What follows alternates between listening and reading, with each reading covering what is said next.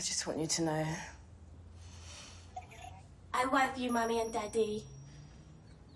I know you do, sweetheart. And we're going to ask you to take the filter off. Will you do that for me?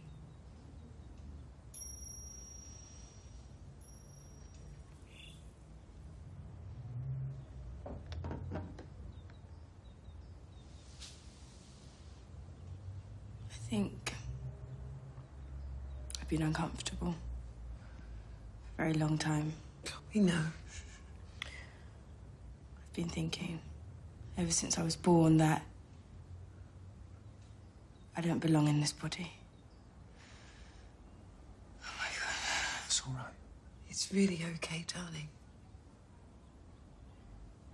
I've been reading up on it and I think I'm trans. Oh, sweetheart. Oh, it's all right, darling. I swear. It really is. Now look at us. We're fine. We're completely fine, aren't we? Mm-hmm. And I know we might be a bit slow and a bit old, and this is going to be confusing for us, and we'll make a mess of it sometimes, but we love you. Hmm? We love you. We absolutely love you. We always will. I mean, we don't need to rush. We've got lots of time to talk about this. And if it turns out that we've got a, a lovely son instead of a lovely daughter, then well, we'll be happy. No, I'm not transsexual. Oh. Is that not the word now? But you said trans. What did we call you then? I'm not transsexual. I'm transhuman. Oh, okay. I'm sorry, they keep changing the words. I don't know the difference. I don't want to change sex. No, sure. We say gender now, don't we? I'm sorry. I said I'm not comfortable with my body, so I want to get rid of it. This thing. All the arms and legs and every single bit of it. I don't want to be flesh. I'm really sorry, but I'm going to escape this thing and become digital. What do you mean? They say one day, soon, they'll have clinics in Switzerland where you can go and you'll sign a form and they'll take your brain and download it into the cloud. And your body? Recycled. Into the earth. So you want to kill yourself?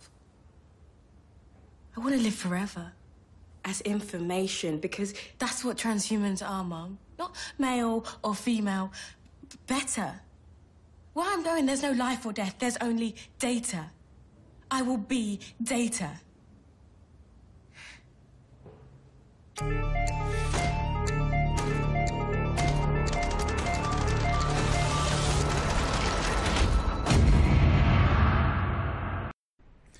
Γεια σας φίλοι μου, είναι Τρίτη, εικοστή πρώτη Σεπτεμβρίου δύο χιλιάδες είκοσι ένα.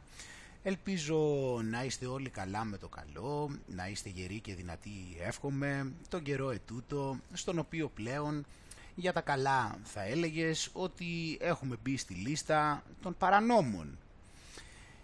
Οπότε λοιπόν αυτό ε, δεν μπορεί παρά να θεωρηθεί σαν ε, ένα μεγάλο επίτευγμα, διότι σε μια δικτατορική κοινωνία είναι αναμενόμενο να θεωρούνται παράνομοι αυτοί οι οποίοι ζητούν τη δημοκρατία. Σε μια παρααντινοϊκή κοινωνία είναι λογικό να, η λογική να θεωρείται κάτι παράλογο. Σε μια κοινωνία η οποία είναι υποδουλωτική είναι λογικό να διώκονται αυτοί οι οποίοι επιζητούν την ελευθερία. Σε μια κοινωνία στην οποία κυριαρχεί το ψέμα, είναι λογικό να περιγράφεται ότι υπάρχουν νόμοι οι οποίοι ισχύουν παρότι πάνε ενάντια στο Σύνταγμα. Ε, πράγμα που σημαίνει λοιπόν φίλοι μου ότι σε αυτό το πλαίσιο είναι πάρα πολύ σημαντικό για εμάς το ότι έχουμε καταφέρει και έχουμε συντηρήσει ως τώρα τη λογική μας και την αγάπη μας για την ελευθερία και θα έλεγα ότι υπάρχει και η κατάσταση ότι επειδή η καιρή είναι αποκαλυπτική είναι και εμφανέστατο πλέον για κάποιον το να καταλάβει το προς τα που πνέει ο άνεμος της ελευθερίας.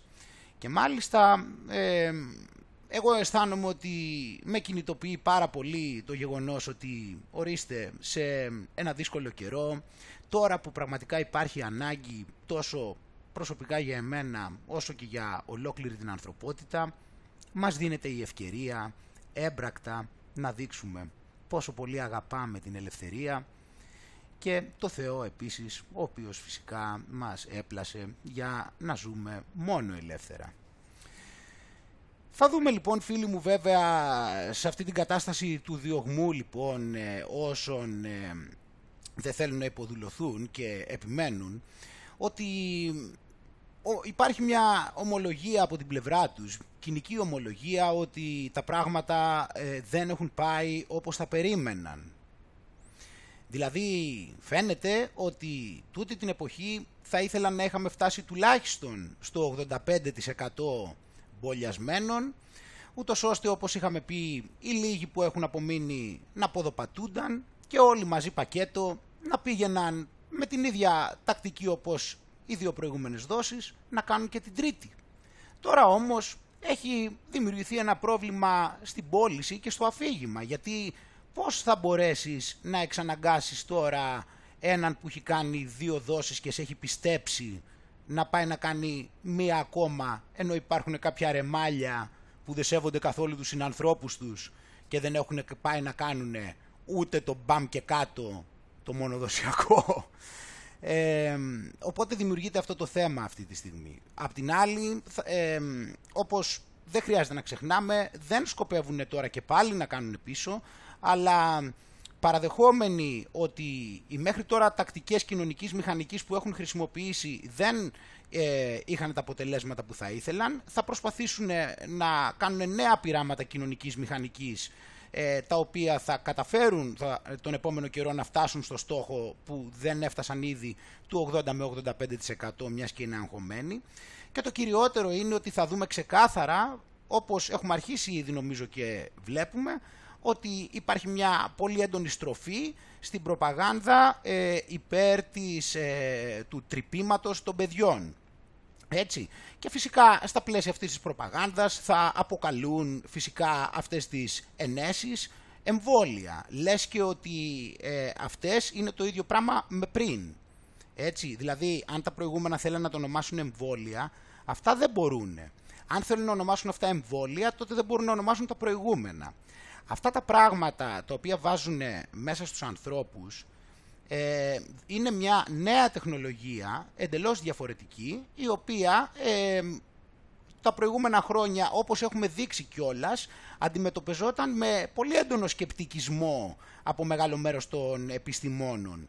Ε, ήταν, βλέπεις όμως, η ανάγκη της πανδημίας, η οποία Ε, έδωσε την ευκαιρία, έτσι, λόγω αυτής της μεγάλης ανάγκης να κινηθούν γρήγορα και να τα βγάλουν, έτσι, στην, ε, ε, να αρχίσουν να τα δίνουν στον κόσμο και να τους ξεκινούν, αυτό που δείξαμε στο προηγούμενο, έτσι, να τους ξεκινούν πλέον ε, την ε, γενετική τους θεραπεία, ούτως ώστε το γονιδίωμά τους να μπορέσει να επιβιώσει ε, σε αυτό τον πλανήτη όπου υπάρχει αυτός ο φωνικός ιός, έτσι. Οπότε λοιπόν, μόνο μέσω της γονιδιακής θεραπείας ε, μπορεί ένας άνθρωπος αυτή τη στιγμή να επιβιώσει, ε, έχοντας προηγουμένως ένα ελαττικό, ελαττωματικό γονιδίωμα. Ε, μόνο με τις επιδιορθώσεις αυτής της γονιδιακής θεραπείας ε, μπορεί να έχει τη δυνατότητα να επιβιώνει μέσα στην απειλή αυτού του θανατηφόρου ιού. Ε, οπότε ξεκινώντας από αυτά, έτσι, ξεκινώντας από αυτά τα πραγματάκια για τα οποία είπα, θα δούμε εδώ, όπως είπαμε, για τους, ε, όπως λέει εδώ, καλοταϊσμένους τηλεμαϊντανούς, ε, οι οποίοι ομολογούν ότι δεν τα πήγανε καλά, δεν πήγαν τα πράγματα όπως υπολόγιζαν, και μάλιστα ταυτόχρονα θα δούμε και εδώ πέρα τι έχει, τι έχει αρχίσει και βγαίνει τώρα πλέον και για τα παιδιά. Έτσι, ξεσπάει η ξαδελφή του δεκαπεντάχρονου που βρέθηκε νεκρός στο σπίτι του.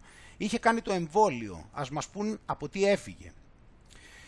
Και απ' την άλλη θα ρίξουμε μια ματιά εδώ πέρα και θα δούμε πώς ο γονέας έστειλε στο κρατητήριο τρεις εκπαιδευτικούς επειδή δεν δέχτηκαν το παιδί του χωρίς τεστ. Θα τα δούμε και αυτά τα πράγματα που, δόξα τω Θεώ, μπράβο στους ανθρώπους, που πήραν αυτή την πρωτοβουλία και κινήθηκαν έτσι, και θα δούμε το, τι τους προκάλεσε, έτσι, τι, ε, τι αναταραχή προκάλεσε στους πολιτικά ορθούς, τυπικούς ε, υπόδουλους εκπαιδευτικούς που ήθελαν να τηρήσουν ένα νόμο ο οποίος πάει ενάντια στο Σύνταγμα και στα βασικά ανθρώπινα δικαιώματα. Ε, βέβαια, όπως είπαμε, η στροφή προς τα παιδιά, δείξαμε για την Αγγλία στο προηγούμενο σε ό,τι αφορά τη συνένεση.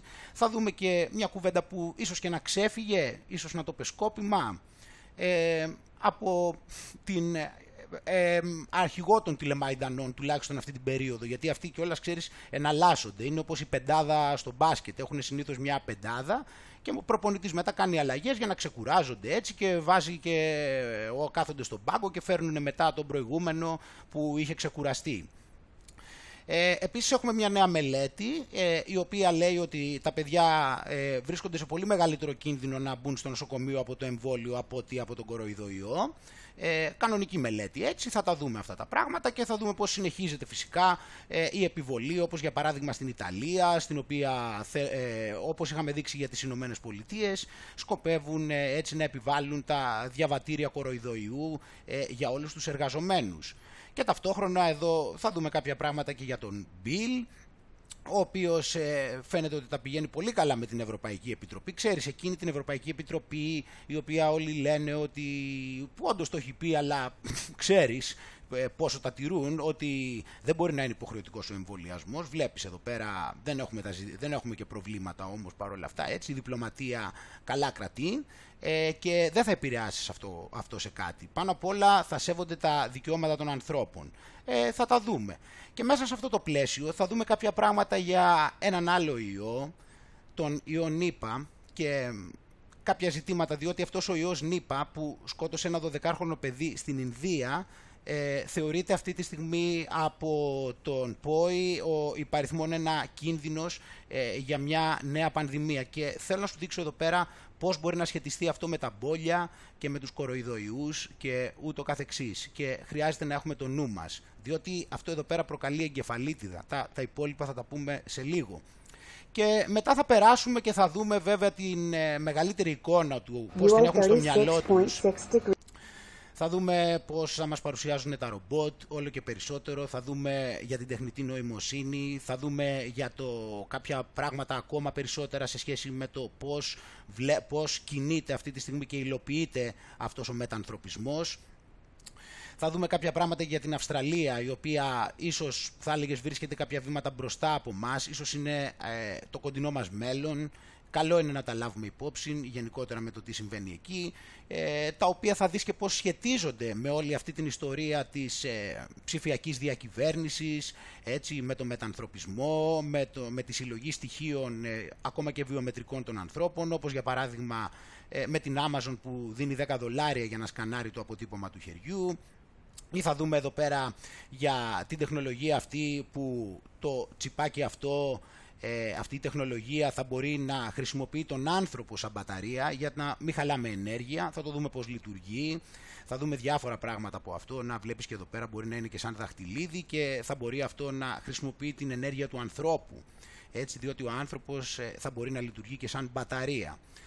Και κλείνοντας θα δούμε κάποια πράγματα, να σκεφτούμε λίγο διάφορες σκέψεις περί της ζωής, της ελευθερίας και ορισμένες άλλες σκέψεις. Και όπως πάντα, φίλοι μου, πριν ξεκινήσουμε, να ευχαριστήσουμε πάρα πολύ τα blog, τα site και τα κανάλια που έβαλαν το προηγούμενο βίντεο. Είναι το cookfamily.blogspot τελεία com, διόντοτος, παύλα κέι παύλα τι τελεία blogspot τελεία com, the secret real truth τελεία blogspot τελεία com, Κατακλυσμός Νόε, το κανάλι στο YouTube, ο παρλαπίπας τελεία τζι αρ, σκεφτόμαστε ελληνικά.blogspot τελεία com, greekpavladouts.blogspot τελεία com, χαλαράκαφέ.blogspot τελεία com, οασκητής.blogspot τελεία com, οι μάσκες πέφτουν.blogspot τελεία com, Hellas Liberation Organization, το group στο Facebook, Καιρόν Γνώθη, η σελίδα στο Facebook, εργαζόμενοι ντίμος τελεία blogspot τελεία com, news one two three τελεία τζι αρ, ιστορία, μυστήρια απόκρυφα, συνωμοσιολογίες και παράξενα, το group στο Facebook, νέα πιερίας τελεία com, τρικλοποδιά τελεία τζι άρ, λουτράκιοδυσσέας τελεία blogspot τελεία com, παναγία παύλα ιεροσολυμίτισσα τελεία blogspot τελεία com, κοζανάρα τελεία τζι άρ, ε, Γάλεο, η μοναδική πόλη που αρχίζει από το α και τελειώνει στο ω, το group στο Facebook, ξυπνήστε ρε τελεία com, ε, web τελεία ελρόμιο τελεία τζι άρ, χορφιάτικο τελεία blogspot τελεία com, Global Hellenic Resistance, τους Zionists, Masons and Satanists, ε, η σελίδα στο Facebook, ε, κοζανάρα τελεία τζι άρ, Αρχάγγελος Μιχαήλ ο Ταξιάρχης, το group στο Facebook, ε, eastwestchess τελεία blogspot τελεία com και my blogs τελεία τζι άρ. Σας ευχαριστώ πάρα πολύ όλους, φυσικά, που βάλατε το βίντεο και βοηθήσατε να προωθηθεί η αλήθεια. Να είστε όλοι καλά, όπως και εσείς που τυχόν βάλατε το βίντεο και δεν μπόρεσα να το βρω. Σας ευχαριστώ πολύ και πάντα, φίλοι μου, να είστε όλοι καλά κι εσείς με τη θετική σας ενέργεια πάντα και την καλοσύνη σας και τις καλές προθέσεις που όλα αυτά και άλλα μου δίνουν ιδιαίτερη δύναμη. Ε, εν τω μεταξύ, ε, το προηγούμενο Σάββατο ε, παρευρέθηκα ε, σε μια συγκέντρωση στη Λαμία που οργάνωσαν τα παιδιά και ε, τα ευχαριστώ που με κάλεσαν, ε, όπου εκεί ε, είπα και μερικά πραγματάκια, ε, το, που, το βιντεοσκόπησαν και όλα σε αυτό μια χαρά, οπότε ε, το βάζω και από κάτω για όποιον ε, δεν έχει δει την ομιλία, αν θέλεις ε, να τη δεις. Ε, οπότε λοιπόν πάμε να δούμε αυτά που έχουμε να δούμε. Και να ξεκινήσουμε από μια μεγάλη φιγούρα, αν μη τι άλλο, πασίγνωστη, η οποία, για να δούμε, ότι μας φαίνεται μάλλον λίγο απογοητευμένη για την ώρα. Για να ακούσουμε. Και, ε, θέλω να πω κάτι.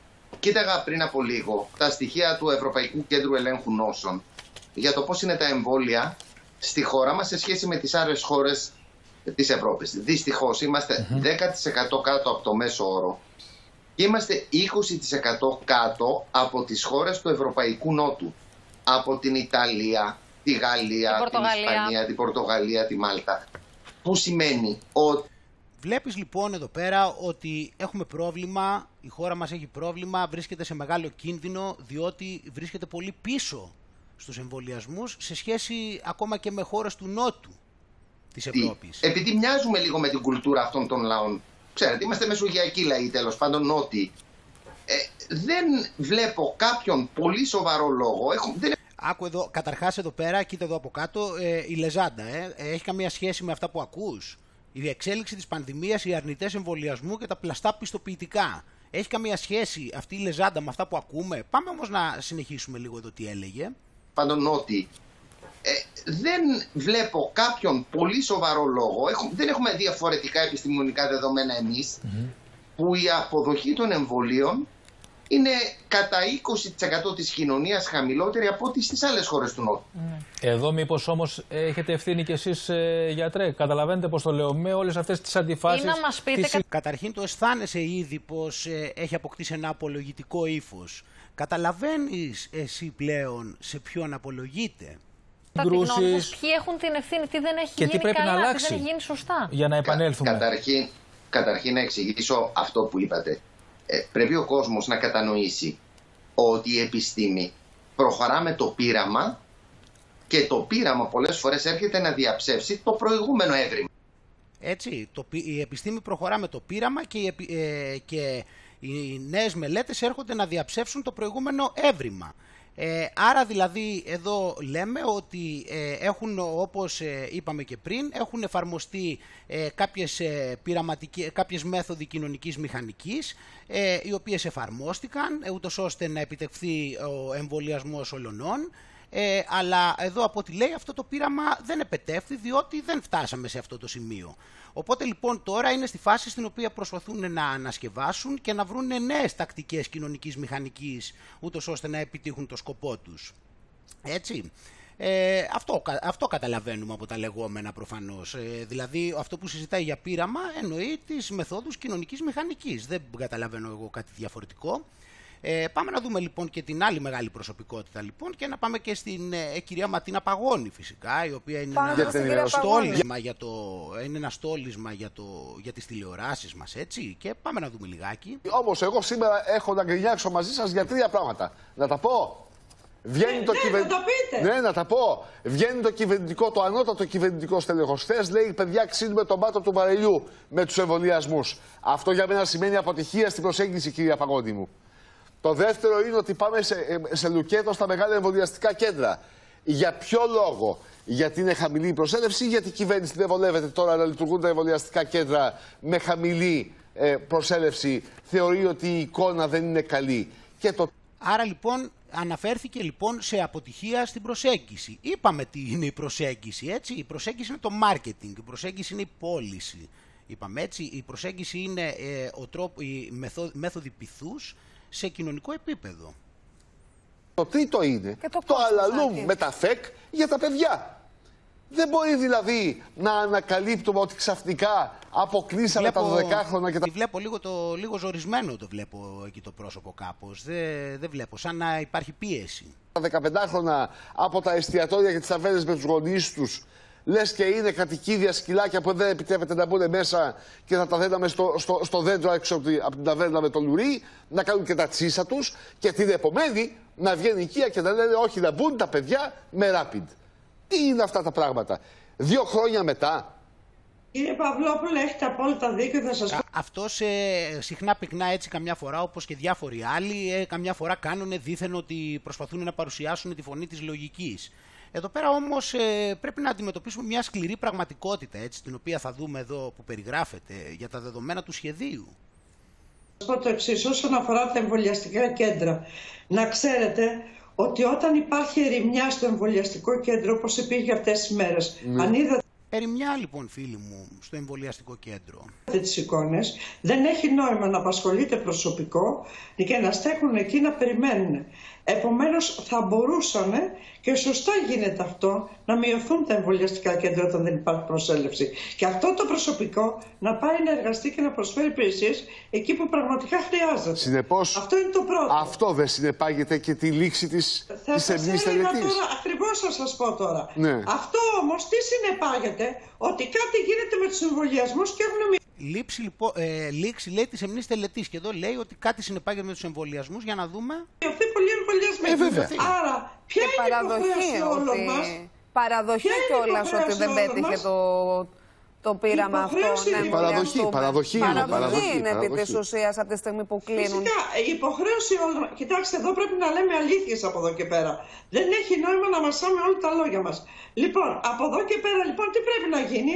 Πρέπει να βγούμε προς τα έξω, να προσεγγίσουμε τον κόσμο και να πάει να εμβολιαστεί. Α, βλέπετε κύριοι, λοιπόν, μέχρι τώρα σου λέει κύριοι αποτύχαμε. Αυτό δεν σημαίνει ότι το βάζουμε κάτω όμως και πρέπει να βγουν έξω, γιατί τώρα μέχρι τόσο καιρό καθόντουσαν μέσα. Για πάμε. Σημαίνει ότι αυτό το διάστημα καθυστερήσαμε όσον αφορά αυτό το κομμάτι.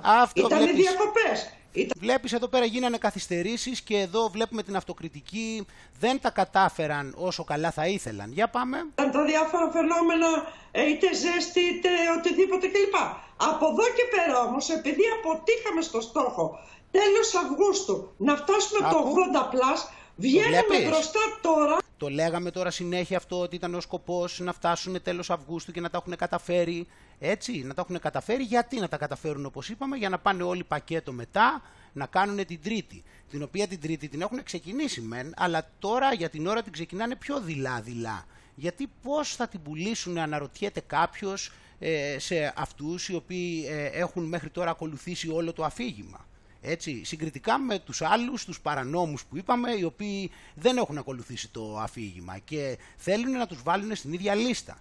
Βέβαια, δυστυχώς έχουμε φτάσει σε ένα σημείο που να μην υπάρχει όριο στο τι πιστεύουμε ότι μπορεί να πιστέψει κάποιος και δυστυχώς, έτσι τολμώ να πω, ότι πολλές φορές είμαστε και στο σημείο στο οποίο θεωρούμε ότι οτιδήποτε και αν λεχθεί θα γίνει πιστευτό. Δεν έχει να κάνει δηλαδή με πόσο παράλογο είναι.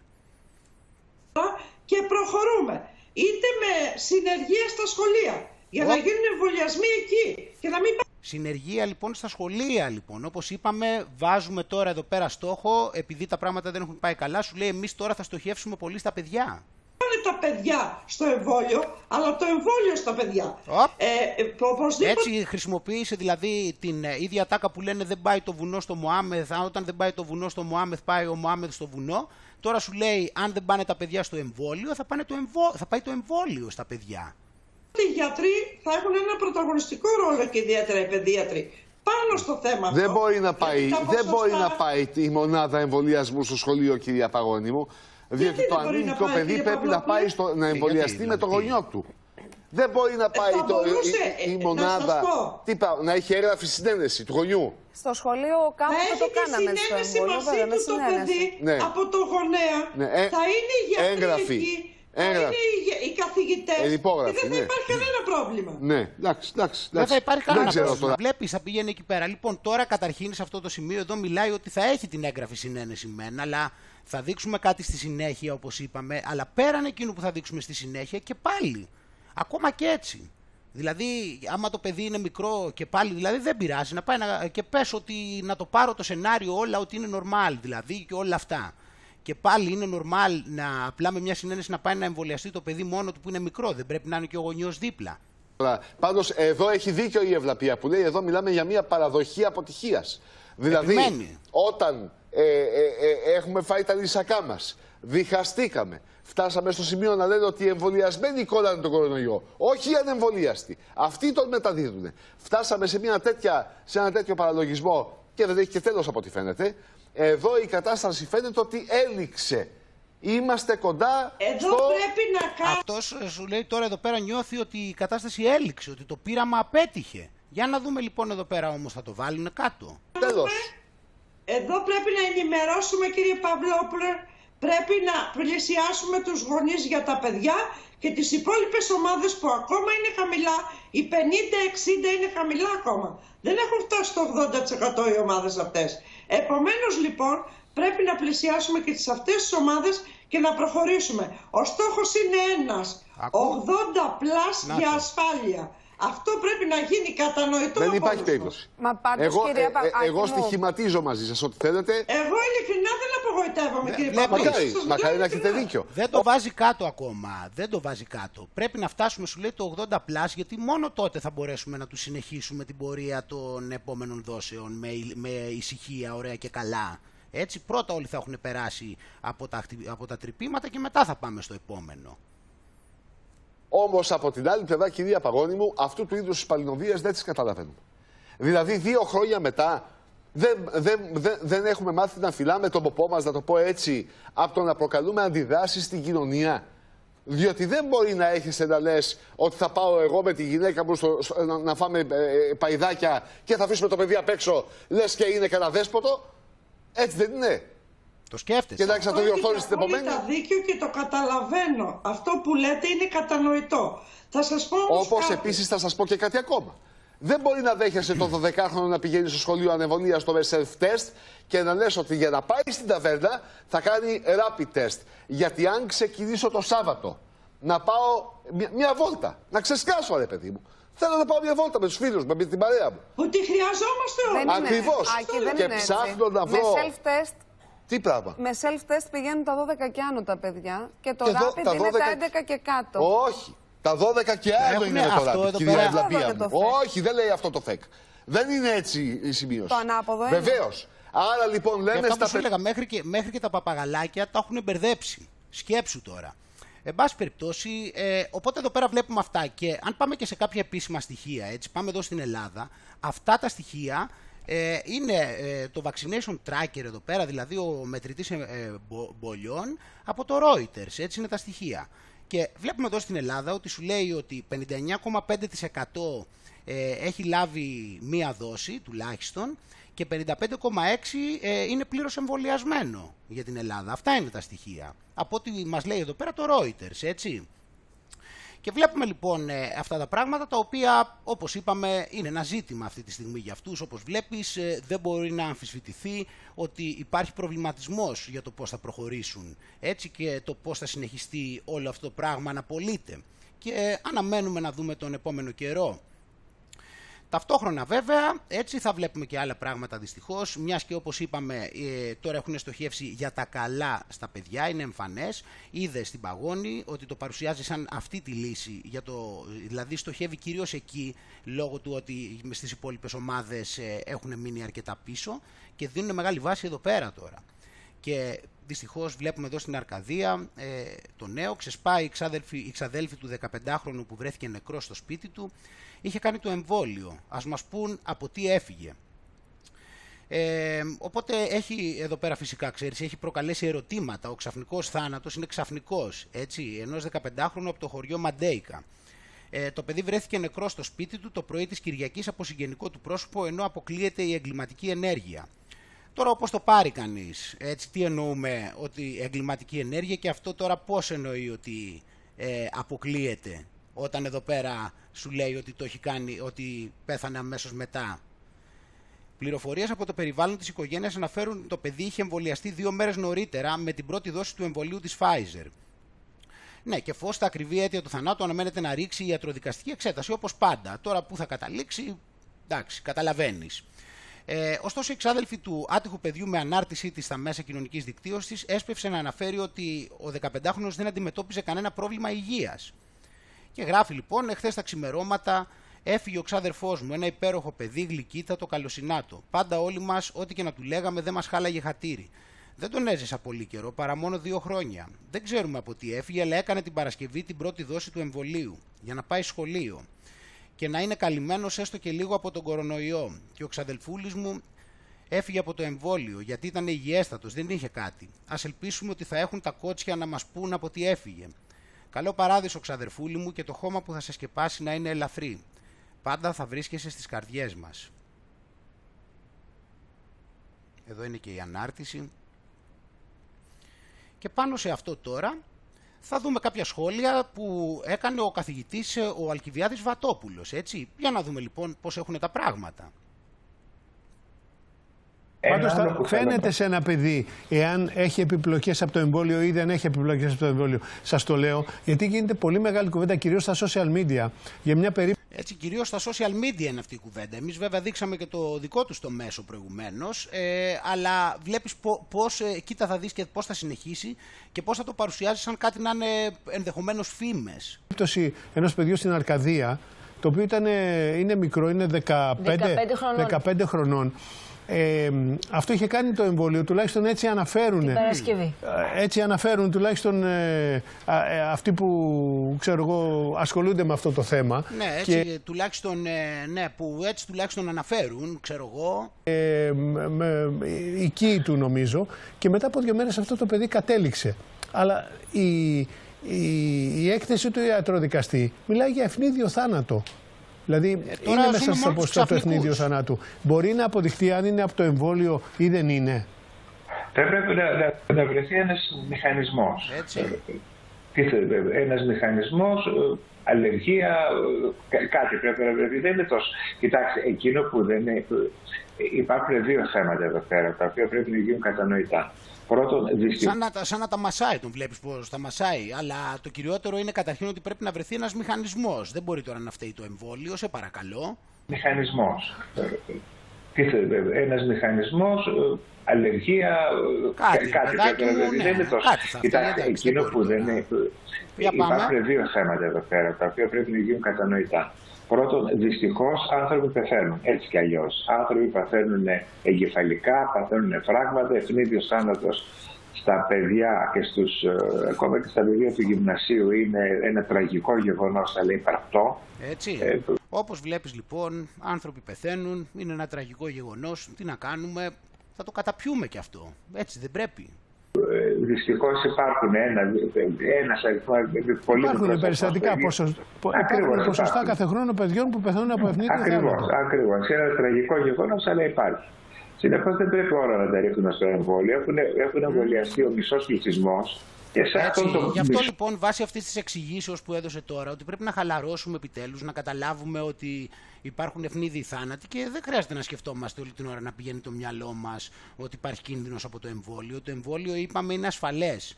Έτσι, οποιαδήποτε παρέκκληση από αυτή την ιδέα ε, έχει να κάνει με κάποιο είδους παραλογισμό.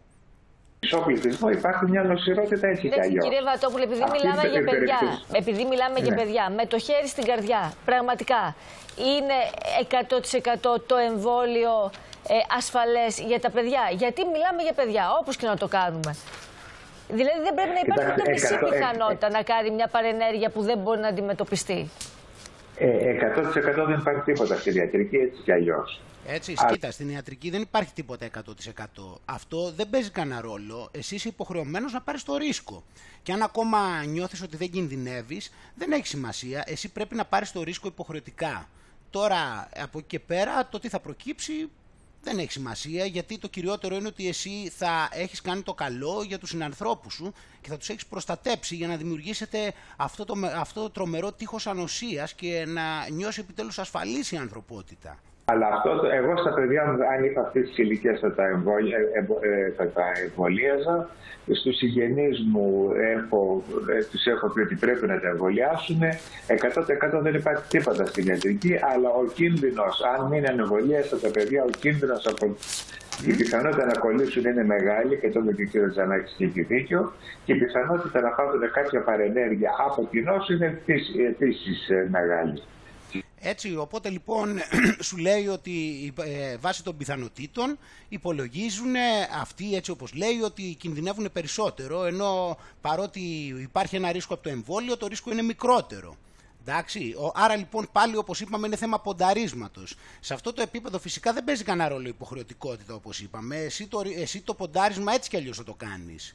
Δεν έχει σημασία τώρα αν εσύ διαφωνείς με αυτά τα ποσοστά, γιατί αυτά τα ποσοστά τα έχουν πει οι ειδικοί. Έτσι λέει όμως, γιατί εγώ θα σου δείξω εδώ πέρα ότι υπάρχουν και κάποιοι άλλοι ειδικοί οι οποίοι μας έχουν πει το εξής.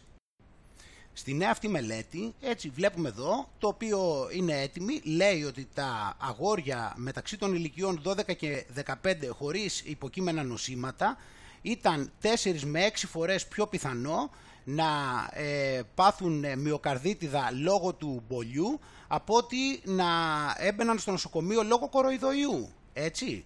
Και εδώ πέρα είναι, το, εδώ πέρα είναι η έρευνα η οποία είναι έτοιμη για δημοσίευση. Εντάξει, να τη εδώ πέρα, όπως βλέπουμε, είναι εδώ πέρα αυτή η έρευνα η οποία μας λέει αυτά τα πράγματα. Προφανώς βέβαια, εντάξει, ο κύριος Βατόπουλος ε, δεν θα το είχε λάβει αυτό υπόψη, γιατί είναι ειδικός ε, και αντικειμενικός και ενημερωμένος.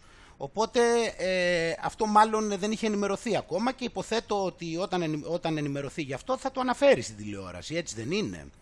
Οπότε λοιπόν βλέπουμε εδώ πέρα ότι ο Δόκτωρ Tracy Hogg, ο, ε, που είναι επιδημιολόγος, γιατρός και ε, ερευνητής στο γιου σι Davis, βρήκε ότι ο, ο ρυθμός, το, το ποσοστό μυοκαρδίτιδων ε, μετά από τις δύο δόσεις του Pfizer μπολιού ε, ήταν εκατόν εξήντα δύο κόμμα δύο περιπτώσεις ε, στο εκατομμύριο για τους υγιείς δώδεκα με δεκαπέντε χρονών, ε, τα υγιή δώδεκα με δεκαπέντε χρονών αγόρια, σε αντίθεση με ενενήντα τέσσερις περιπτώσεις στο εκατομμύριο από υγιή δεκαέξι με δεκαεπτά ετών ε, αγόρια.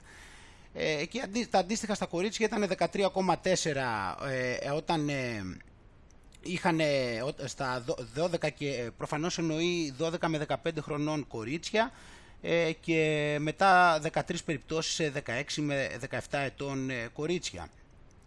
Αντίστοιχα όμως το ρίσκο για τους εφήβους να πάνε στο νοσοκομείο λόγω κοροϊδοϊού τις επόμενες εκατόν είκοσι μέρες είναι μόλις σαράντα τέσσερις περιπτώσεις στο εκατομμύριο, είπαν. Οπότε λοιπόν βλέπουμε εδώ πέρα ε, την ε, διαφορά. Λέει μάλιστα ότι τα περισσότερα παιδιά που είχαν μυοκαρδίτιδα είχαν τα συμπτώματα μέσα σε μόλις μερικές μέρες από τη δεύτερη δόση. Ε, και κάτι παρόμοιο συνέβη και με τη Moderna ομοίως. Ε, και τα ογδόντα έξι τοις εκατό των αγοριών τα οποία επηρεάστηκαν από αυτό ε, πήγαν στο νοσοκομείο από αυτή τη μυοκαρδίτιδα. Έτσι. Ε, το κρατάμε και αυτό λοιπόν εδώ πέρα, όπως είπαμε, και αυτήν εδώ πέρα την έρευνα. Και πάμε να συνεχίσουμε λίγο να ακούσουμε και κάτι άλλο εδώ που θέλω να δούμε. Είναι σαφώς καλύτερο να εμβολιαστεί το παιδί παρά να μην εμβολιαστεί, ναι, και να πω και κάτι. Εγώ θέλω να σας... Έτσι, είναι σαφώς όπως ε, η έρευνα που το αποδεικνύει και η έρευνα που σου έδειξα. Από την, από την εμπειρία μας, έτσι όπως είναι, κύριε Τζανάκη, ε, πρέπει να συμβεί κάτι πολύ σημαντικό, να κάνει αίσθηση στην κοινή γνώμη για να τρομάξει ο κόσμος. Έτσι όπως είναι τα πράγματα, δύσκολα στην ελληνική οικογένεια θα πάνε να εμβολιάσουν τα παιδιά τους. πρέπει να ακουστεί κάτι πολύ δυσάρεστο που θα τρομάξει τον κόσμο. Μα... Το συλλαμβάνεις τι είπε τώρα ο άνθρωπος. Το έχεις αντιληφθεί τώρα τι λέει. Ε, το πιάνεις. Δηλαδή, ότι σου λέει ότι πρέπει να γίνει κάτι πολύ σοβαρό. Κάτι που, να γίνει κάτι τρομακτικό για να τους πείσει. Και αυτό, αν θέλεις, μπορούμε να το πάρουμε σαν κάποιο είδους πρόγνωση. Mm? Για να ξανακούσουμε λίγο, γιατί είναι, στα δικά μου τα μάτια είναι εξωφρενικό, α, εξωφρενική αυτή, αυτό το πράγμα το οποίο σκέφτεται και φαντάζεται ο τύπος. Εγώ θέλω να σας πω από την, από την εμπειρία μας, έτσι όπως είναι κύριε Τζανάκη, ε, πρέπει να συμβεί κάτι πολύ σημαντικό, να κάνει αίσθηση στην κοινή γνώμη για να τρομάξει ο κόσμος. Έτσι όπως είναι τα πράγματα, δύσκολα στην ελληνική οικογένεια θα πάνε να εμβολιάσουν τα παιδιά τους. Πρέπει να ακουστεί κάτι πολύ δυσάρεστο που θα τρομάξει τον κόσμο. Τι ετοιμάζουν φίλοι μου, τι ετοιμάζουν για να, πείσουν, για να τρομάξουν αρκετά και να πείσουν τον κόσμο να μπολιάσει τα παιδιά του. Τι ετοιμάζουν αυτά τα τέρατα. Πάμε εδώ πέρα να δούμε λοιπόν και να συνεχίσουμε όπως είπαμε. Εδώ μπορούμε να δούμε μια ε, χαμηλού βεληνικούς ε, τρομοκρατία. Αν μη τι άλλο, δεν, δεν ξέρω δηλαδή αν αυτό φτάνει, αλλά πρόσεξε να δεις τι νέα κυκλοφορούν σε αυτόν τον ε, κόσμο της α, απόλυτης αντινόησης. Κοίτα λοιπόν τι λέει εδώ πέρα. Έχουμε εδώ ένα κορίτσι λοιπόν δεκαεπτά ετών, το οποίο λέει στα, στην Αγγλία, έτσι, το οποίο αυτό το κορίτσι δεκαεπτά ετών από το σχολείο, λέει στους ε, άλλους εφήβους ότι ο ιός δεν είναι ένα αστείο για τους νέους ανθρώπους. Ε, και πρέπει να πάνε, λέει, να εμβολιαστούν αφόταν διότι ο κοροϊδοϊός την έστειλε στο νοσοκομείο. Εδώ πέρα όμως, κοίτα εδώ ότι άμα συνεχίσουμε λιγάκι και διαβάζουμε, θα, δηλαδή πραγματικά θα σου πέσουν τα, τα, τα μαλλιά, άκου, μη σου πω θα σου πέσουν τα μυαλά. Ε, η Maisie Evans, δεκαεπτά ετών, πήγε στο νοσοκομείο με, με, με πώς το λένε, θρόμβωσης στο αίμα, στο, στο πνευμόνι της, το οποίο το αποκαλεί COVID-related, ότι έχει να κάνει με κοροϊδοϊό αυτή η θρόμβωση στα πνευμόνια της. Πρόσεξε λιγάκι λοιπόν και την επόμενη πρόταση. Το κορίτσι μπήκε στο νοσοκομείο με τον ιό μερικές εβδομάδες αφόταν είχε πάρει την πρώτη δόση. Το αντιλαμβάνεσαι αυτή τη στιγμή τι συμβαίνει.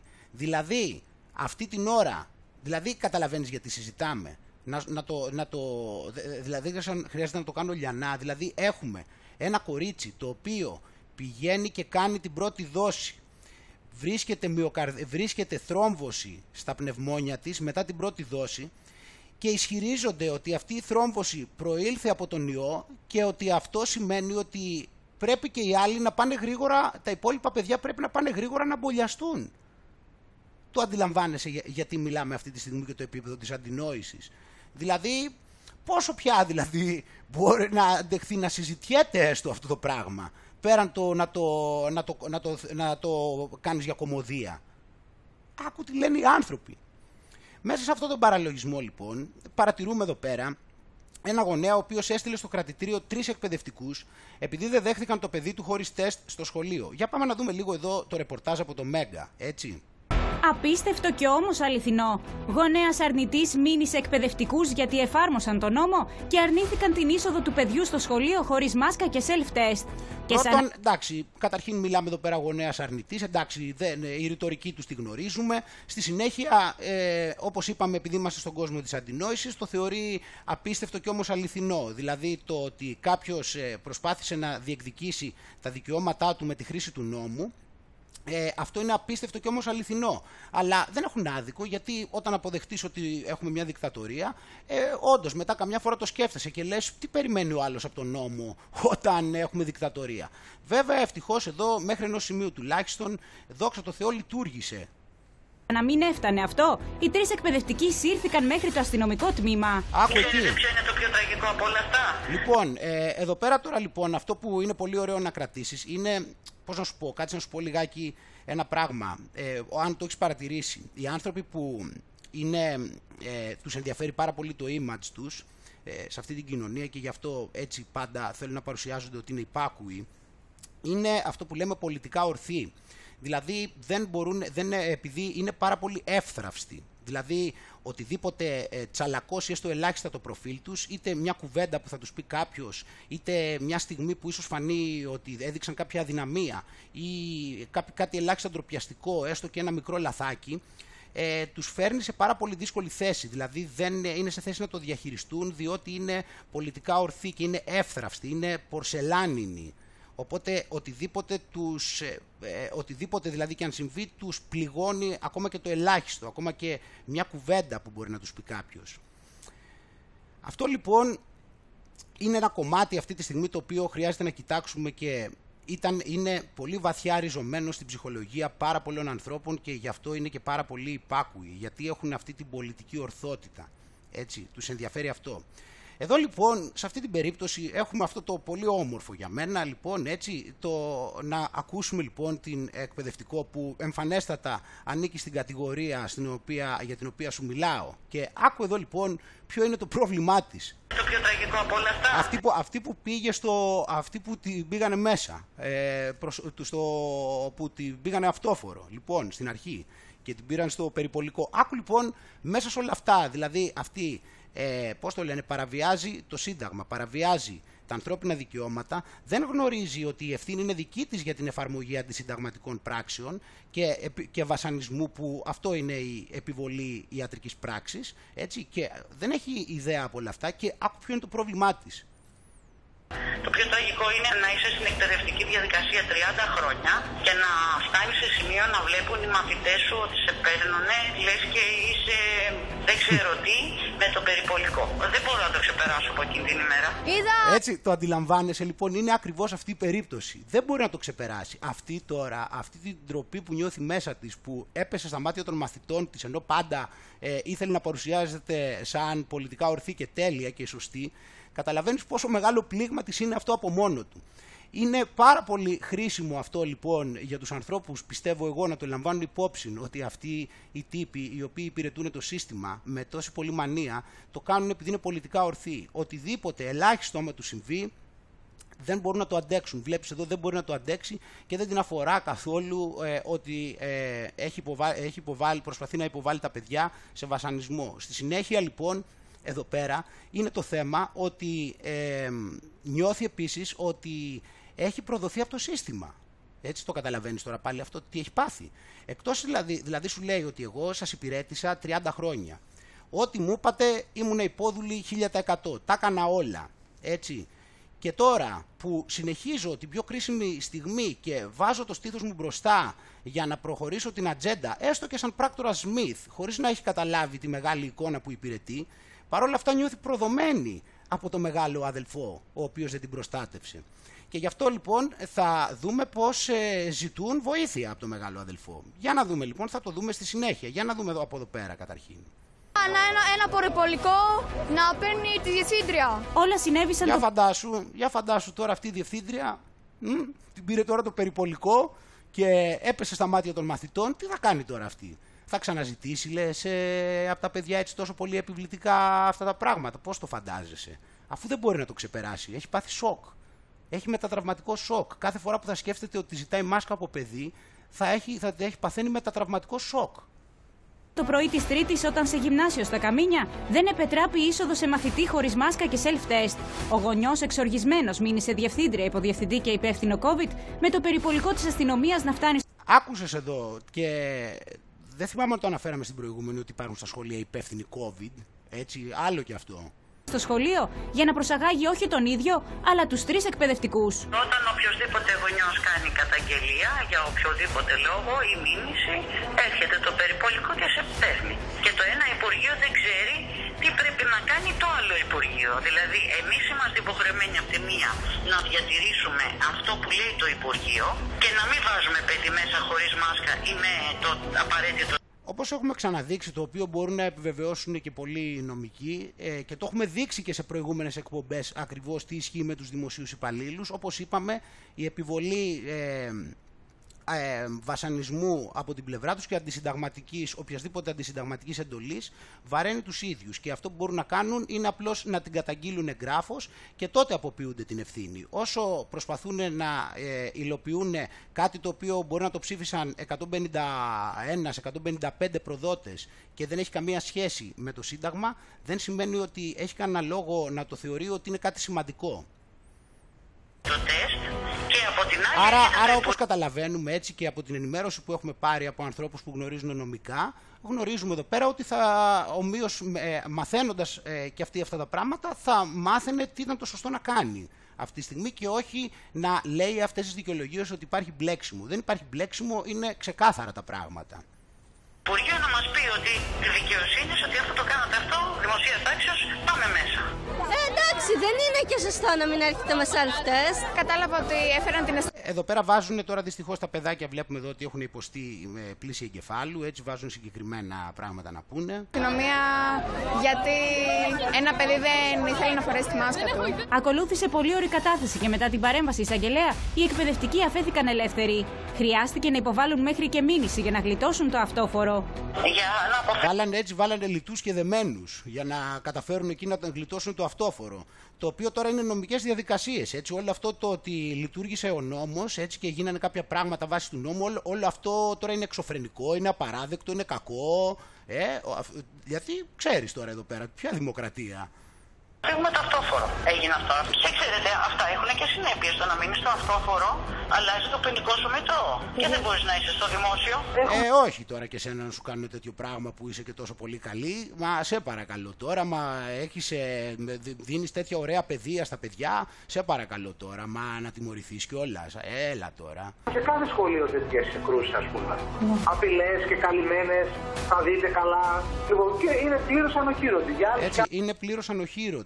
Ζητάει τι, ζητάει και εκεί ασυλία και στους διευθυντές ασυλία και στους υπεύθυνους COVID. Ε, να πάρουν όλοι ασυλία. Πώς, πώς να το κάνουμε κάπως, να πάρουν όλοι ασυλία, να τελειώνουμε. Να έχουν όποιοι επιβάλλουν οτιδήποτε μέτρο υπάρχει για τον κοροϊδοϊό, θα πρέπει να έχουν ασυλία. Ε, αυτό πρέπει να γίνει. Όχι όλοι να έχουν ασυλία, ούτε για τα πάντα. Θα έχουν ασυλία για ό,τι έχει να κάνει με τον κοροϊδοϊό. Γιατί έχουμε ανάγκη, οπότε δεν μπορεί τώρα να υπάρχει νόμος. Τι νόμος. Κι άλλους και έχουν θεσπίσει ακαταδίωκτο, ο εκπαιδευτικός που στο κάτω κάνω κάνει ό,τι μπορεί σε αυτή τη δίκαια, διασφαλίζει ό,τι μπορεί, ε, είναι στο έλεος του καθένα. Είναι στο, είναι στο έλεος του καθένα, κατάλαβες. Δηλαδή μπορεί κάποιος ε, να χρησιμοποιήσει τη δικαιοσύνη εναντίον του για να διεκδικήσει τα δικαιώματά του. Αυτό σημαίνει ότι είναι στο έλεος του καθενός. Κανονικά πρέπει να μην τον πιάνει ο νόμος, πρέπει να είναι υπεράνω του νόμου. Αυτό δεν είναι το σωστό.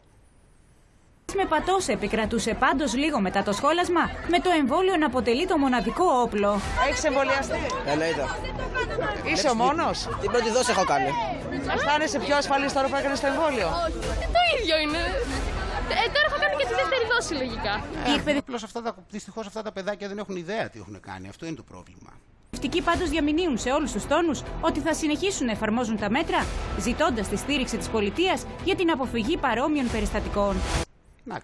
Εντάξει, τα καταλάβαμε. Αυτά είναι, είναι εμφανές το τι ζητάνε και ταυτόχρονα να δούμε και κάποια πράγματα πάνω σε αυτό, ότι όντως θα γίνουν κάποιες κινήσεις από την πλευρά της πολιτείας φυσικά για να πιέσει, διότι ε, εδώ πέρα λέμε ότι ήταν νεαρή λιμενικός και ο άντρας της, οι αρνητές λέει, που έσυραν στο τμήμα τους τρεις εκπαιδευτικούς. Εντάξει, οπότε λοιπόν αποφασίστηκε η διενέργεια ΕΔΕ για την ακραία απόφασή τους να καταθέσουν μηνύσεις σε βάρος των εκπαιδευτικών. Άρα βλέπεις εδώ, όταν, όταν, όπως είπαμε, όταν χρησιμοποιείσαι ένδικα μέσα πρέπει να τιμωρείσαι, είναι, πρέπει να περνάς πειθαρχικό, δεν πρέπει εσύ να ασχολείσαι με τον νόμο. Τα βλέπεις εδώ πέρα, είναι απλά τα πράγματα. Μα πρέπει να διενέργεια ΕΔΕ επειδή, πήραν, επειδή έκαναν μήνυση, επειδή έκαναν αυτή την ακραία απόφαση. Μα δεν έχεις δικαίωμα να κάνεις έτσι μηνύσεις, τι τώρα. Ποιος σου είπε ότι έχεις αυτό το δικαίωμα. Ε, οπότε λοιπόν, ε, ξέρεις, ε, δεν μπορούν να ερμηνεύσουν πώς προέβη στην ακραία αυτή ενέργεια. Μα δεν γίνεται να ερμηνευτεί σιγά. Γιατί να μην βάλει το παιδί τώρα αυτή τη μουτσούνα. Ποιο είναι το πρόβλημα. Τι, δε, δεν μπορεί να το ερμηνεύσει. Αυτά εδώ πέρα φίλοι μου είναι πολύ ωραία πράγματα πλέον για να έχουμε, έτσι, να, να έχουμε αυτή την απόλυτη κατανόηση. Έτσι ότι η αλήθεια είναι ακριβώς ε, στην απέναντι πλευρά. Έτσι είναι με ακρίβεια εκατόν ογδόντα μοίρες. Οπότε δεν είναι μόνο ότι ε, προβαίνει το κράτος ε, σε αυτού του είδους ενέργειες και στην επιβολή αυτών, αλλά είναι, και, ε, δε, είναι ανερμήνευτο ε, το πώς είναι δυνατόν κάποιοι άνθρωποι να μην τα δέχονται. Εντάξει. Οπότε λοιπόν λέει ότι θα δημιουργηθεί ΕΔΕ. Ε, έχουμε εδώ λοιπόν ε, αυτή την απειλή καταρχάς, η οποία τι θα μπορέσουν να τις κάνουν, τι να, να τις κάνουν, τι. Ακριβώς. Δηλαδή με, αυτό, μα, εδώ πέρα άμα είπαμε εδώ οι άλλοι ότι γλίτωσε το αυτόφορο επειδή έκανε αντιμηνήσεις και τέτοια. Μόνο έτσι το γλίτωνε, αφού είναι όλα εναντίον της αυτά που είχε κάνει. Ε, και εδώ πέρα λοιπόν για να υπάρξει και μια εξτρά τρομοκρατία, λέει ο Άριος Πάγος να παρεμβαίνεται λέει, άμεσα για τις μηνύσεις αρνητών σε βάρος εκπαιδευτικών. Έτσι, οπότε η τρομοκρατία συνεχίζεται και λέει την άμεση παρέμβαση των εισαγγελέων, πρωτοδικών και εφετών όλης της επικράτειας ζητάει με παραγγελία του ο αντιεισαγγελέας, λέει Ευάγγελος Ζαχαρής, με αφορμή λέει τις πρόσφατες ενέργειες αντιεμβολιαστών αρνητών του κορονοϊού. Οπότε λοιπόν, όπως είπαμε φίλοι μου, είναι παράνομο να ασχολείσαι με τον νόμο. Εντάξει. Ε, πρόκειται για αρνητές γονείς οι οποίοι με μηνύσεις στρέφονται σε βάρος εκπαιδευτικών που καλούνται να εφαρμόσουν τον νόμο. Μόνο που όπως είπαμε για, πο, για πολλωστή φορά δεν υπάρχει κανένας νόμος ούτε κία το οποίο να διαφωνεί με το Σύνταγμα και με τα ανθρώπινα δικαιώματα και με την υποχρεωτικότητα π.χ. ιατρικών πράξεων, για παράδειγμα, όπως και πολλών άλλων πραγμάτων. Δεν μπορείς να εφαρμόσεις τίποτα από αυτά. Γι' αυτό υπάρχει το Σύνταγμα, για να ορίζει κάποια πράγματα και να μην μπορούν να μαζευτούν εκατόν πενήντα ένα προδότες και να ψηφίσουν ό,τι θέλουν. Γιατί περί αυτού πρόκειται. Δηλαδή με αυτή τη λογική οτιδήποτε. Μπορούν να μαζευτούν εκατόν πενήντα ένα και να πούνε, να βγουν στους δρόμους ξέρω εγώ, και να τα διαλύσουν όλα. Οπότε μετά θα πρέπει να βγούμε όλοι στους δρόμους να τα διαλύσουμε όλα, γιατί είναι νόμος, επειδή το είπανε εκατόν πενήντα ένα προδότες. Ε, τι ζητάει ο Άριος Πάγος. Καλά, αυτά λοιπόν, ε, λέει η παρέμβαση των εισαγγελικών λειτουργών να είναι συνεχής με στόχο την τήρηση των νόμων και την προστασία της δημόσιας υγείας. Και όπως βλέπεις εδώ πέρα, το έναυσμα δόθηκε μετά από ερώτηση του βουλευτού, της βουλευτού του Κινάλ, Νάντιας Γιανακοπούλου, ως πότε θα είναι απροστάτευτοι οι εκπαιδευτικοί από επιθέσεις αντιεμβολιαστών επειδή τηρούν τα πρωτόκολλα. Έτσι, βλέπεις εδώ το Πασόκ λοιπόν ε, ένιωσε ότι πρέπει να διασφαλίσει ε, τα δικαιώματα των ε, εκπαιδευτικών τα οποία βλάπτονται. Ε, η βουλευτής λέει καυτηρίασε το γεγονός ότι υποβάλλονται μηνύσεις εις βάρος των εκπαιδευτικών επειδή απλά προσπαθούν να εφαρμόσουν τον νόμο για τη δημόσια υγεία και δεν επιτρέπουν την είσοδο σε ανεμβολία στους μαθητές που δεν έχουν κάνει self-test και δεν φορούν προστατευτική μάσκα. Ακούς εκεί. Ε, το καυτηρίασε, είπαμε. Ε, μην τα λέμε συνέχεια, εντάξει, οπότε αυτό λοιπόν εδώ πέρα, ε, να σου θυμίσω ότι ε, το καλοκαίρι του δύο χιλιάδες είκοσι είχαν αρχίσει και μιλούσαν για ότι θα βγει κάποιος εισαγγελής, λέει, και θα κυνηγάνε, λέει, αυτούς οι οποίοι σπέρνουν fake news για τα εμβόλια, για τον κοροϊδοϊό. Τότε έτσι θυμάσαι που το λέγανε και είχε γίνει ο ντόρος για το πόσο πολλοί θα κυνηγάνε αυτούς οι οποίοι λένε αυτά τα ψέματα. Έτσι, και φέρνουν αποδείξεις ε, που αποδεικνύουν πόσα ψέματα λένε αυτοί. Και αυτοί είχαν πει θα τους κυνηγάνε. Έπεσε λοιπόν τότε η τρομοκρατία, από τότε είδες να γίνει κάτι. Τώρα αρχίζουν να μας λένε ότι θα, θα έχουν και πρόβλημα με τον νόμο αυτοί που ε, προσπαθούν να ζητάνε από αυτούς που πρέπει να επιβάλλουν τον νόμο να εφαρμόσουν τον νόμο. Και αυτοί θα τους κυνηγήσουν κιόλας. Μα πώς θα τους κυνηγήσουν, αφού άμα έρθουν στο δικαστήριο για μάρτυρες θα παρουσιάσουν αυτοί τι, και μετά ε, οι άλλοι που είναι, ε, οι οποίοι θα έχουν κατηγορηθεί, να δούμε αυτοί τι θα παρουσιάσουν. Όλο τρομοκρατία λοιπόν φίλοι μου, όλο είναι μια τρομοκρατία. Και πάμε εδώ πέρα παραπέρα, να δούμε όπως είπαμε το, τη συνέχεια της ατζέντας και να δούμε πλέον ότι Ε, το Pfizer είναι ασφαλές και αποτελεσματικό και σε παιδιά πέντε έως έντεκα ετών. Η παιδική βερσιόν του εμβολίου περιέχει δέκα μικρογραμμάρια εμ αρ εν έι, το ένα τρίτο της δόσης για ενήλικες. Έτσι. Οπότε λοιπόν εδώ πέρα έκαναν δοκιμή σε δύο χιλιάδες διακόσια εξήντα οκτώ παιδιά που έδειξαν ότι το εμβόλιο προσέφερε επίπεδα αντισωμάτων συγκρίσιμα με αυτά που καταγράφονται σε νέους δεκαέξι έως είκοσι πέντε ετών όταν λαμβάνουν την πλήρη δόση. Οπότε η ανακοίνωση έρχεται εν μέσω πιέσεων για τον εμβολιασμό των μαθητών στη ΣΥΠΑ, καθώς τα κρούσματα αυξάνονται στις νεαρές ηλικίες λόγω του στελέχους Δέλτα.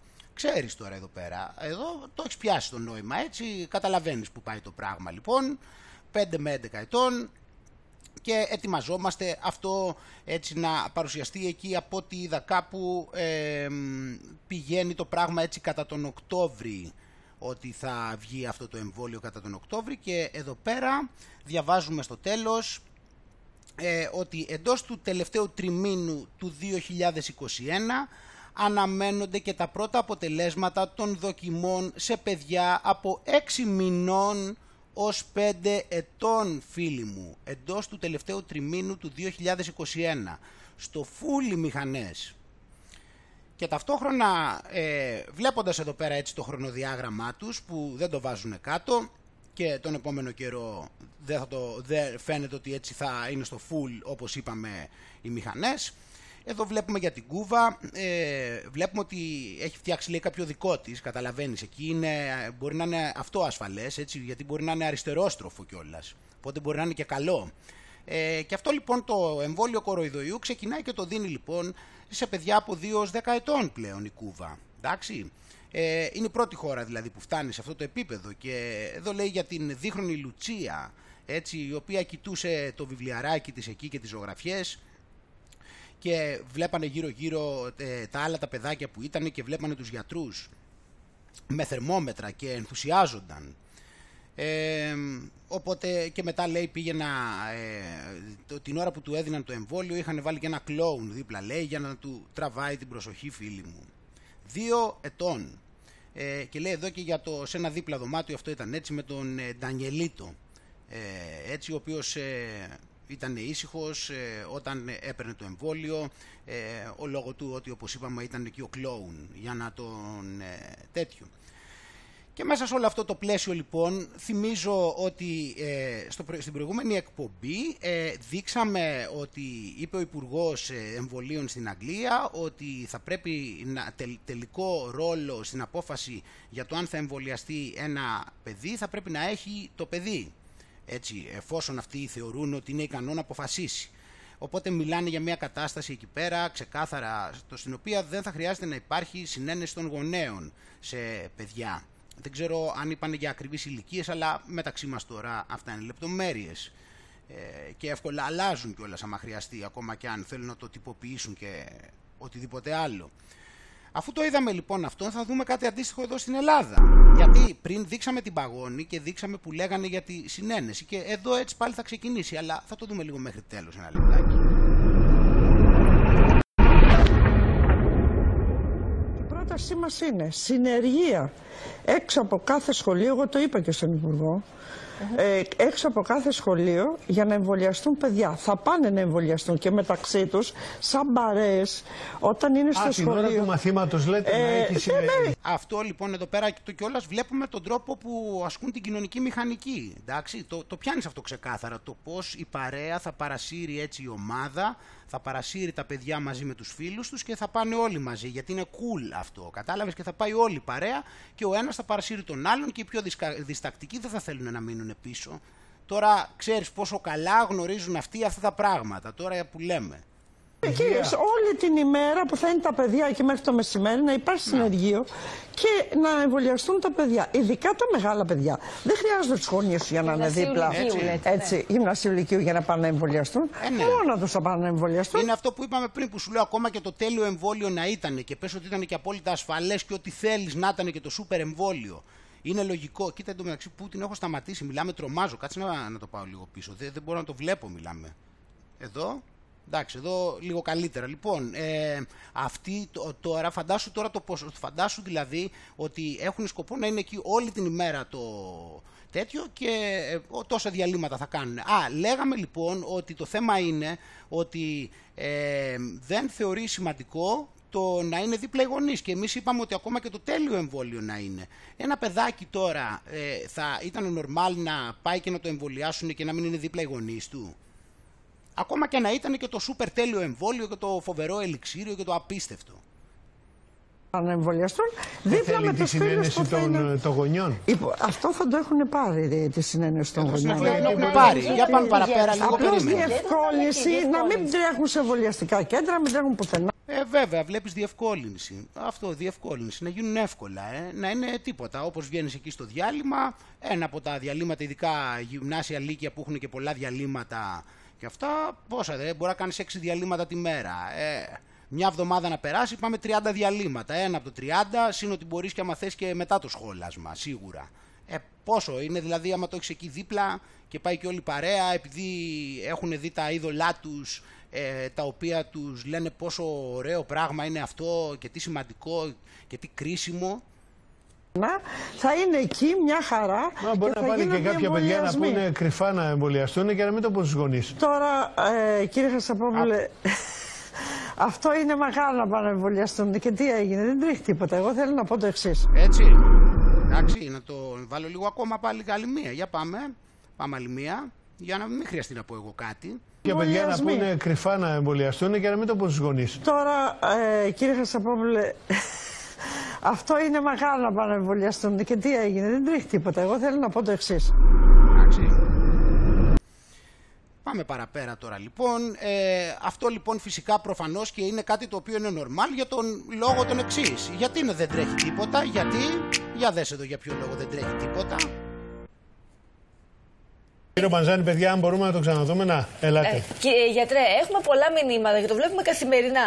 Εντάξει, να το κάνω το εμβόλιο. Και αν σε τρία τέσσερα χρόνια το παιδί παρουσιάσει κάτι, είναι μια ερώτηση που καθημερινά οι φίλοι μας ε, τηλεθεατές δηλαδή, τη στέλνουν. Δηλαδή, μακροχρόνια φοβούνται τι για το παιδί. Τι θα γίνει, ναι. Δεν πρόκειται να παρουσιάσει τίποτα, διότι αυτό το εμβόλιο με την τεχνολογία που γίνεται είναι το πιο τέλειο εμβόλιο που έχει φτιαχτεί μέχρι τώρα.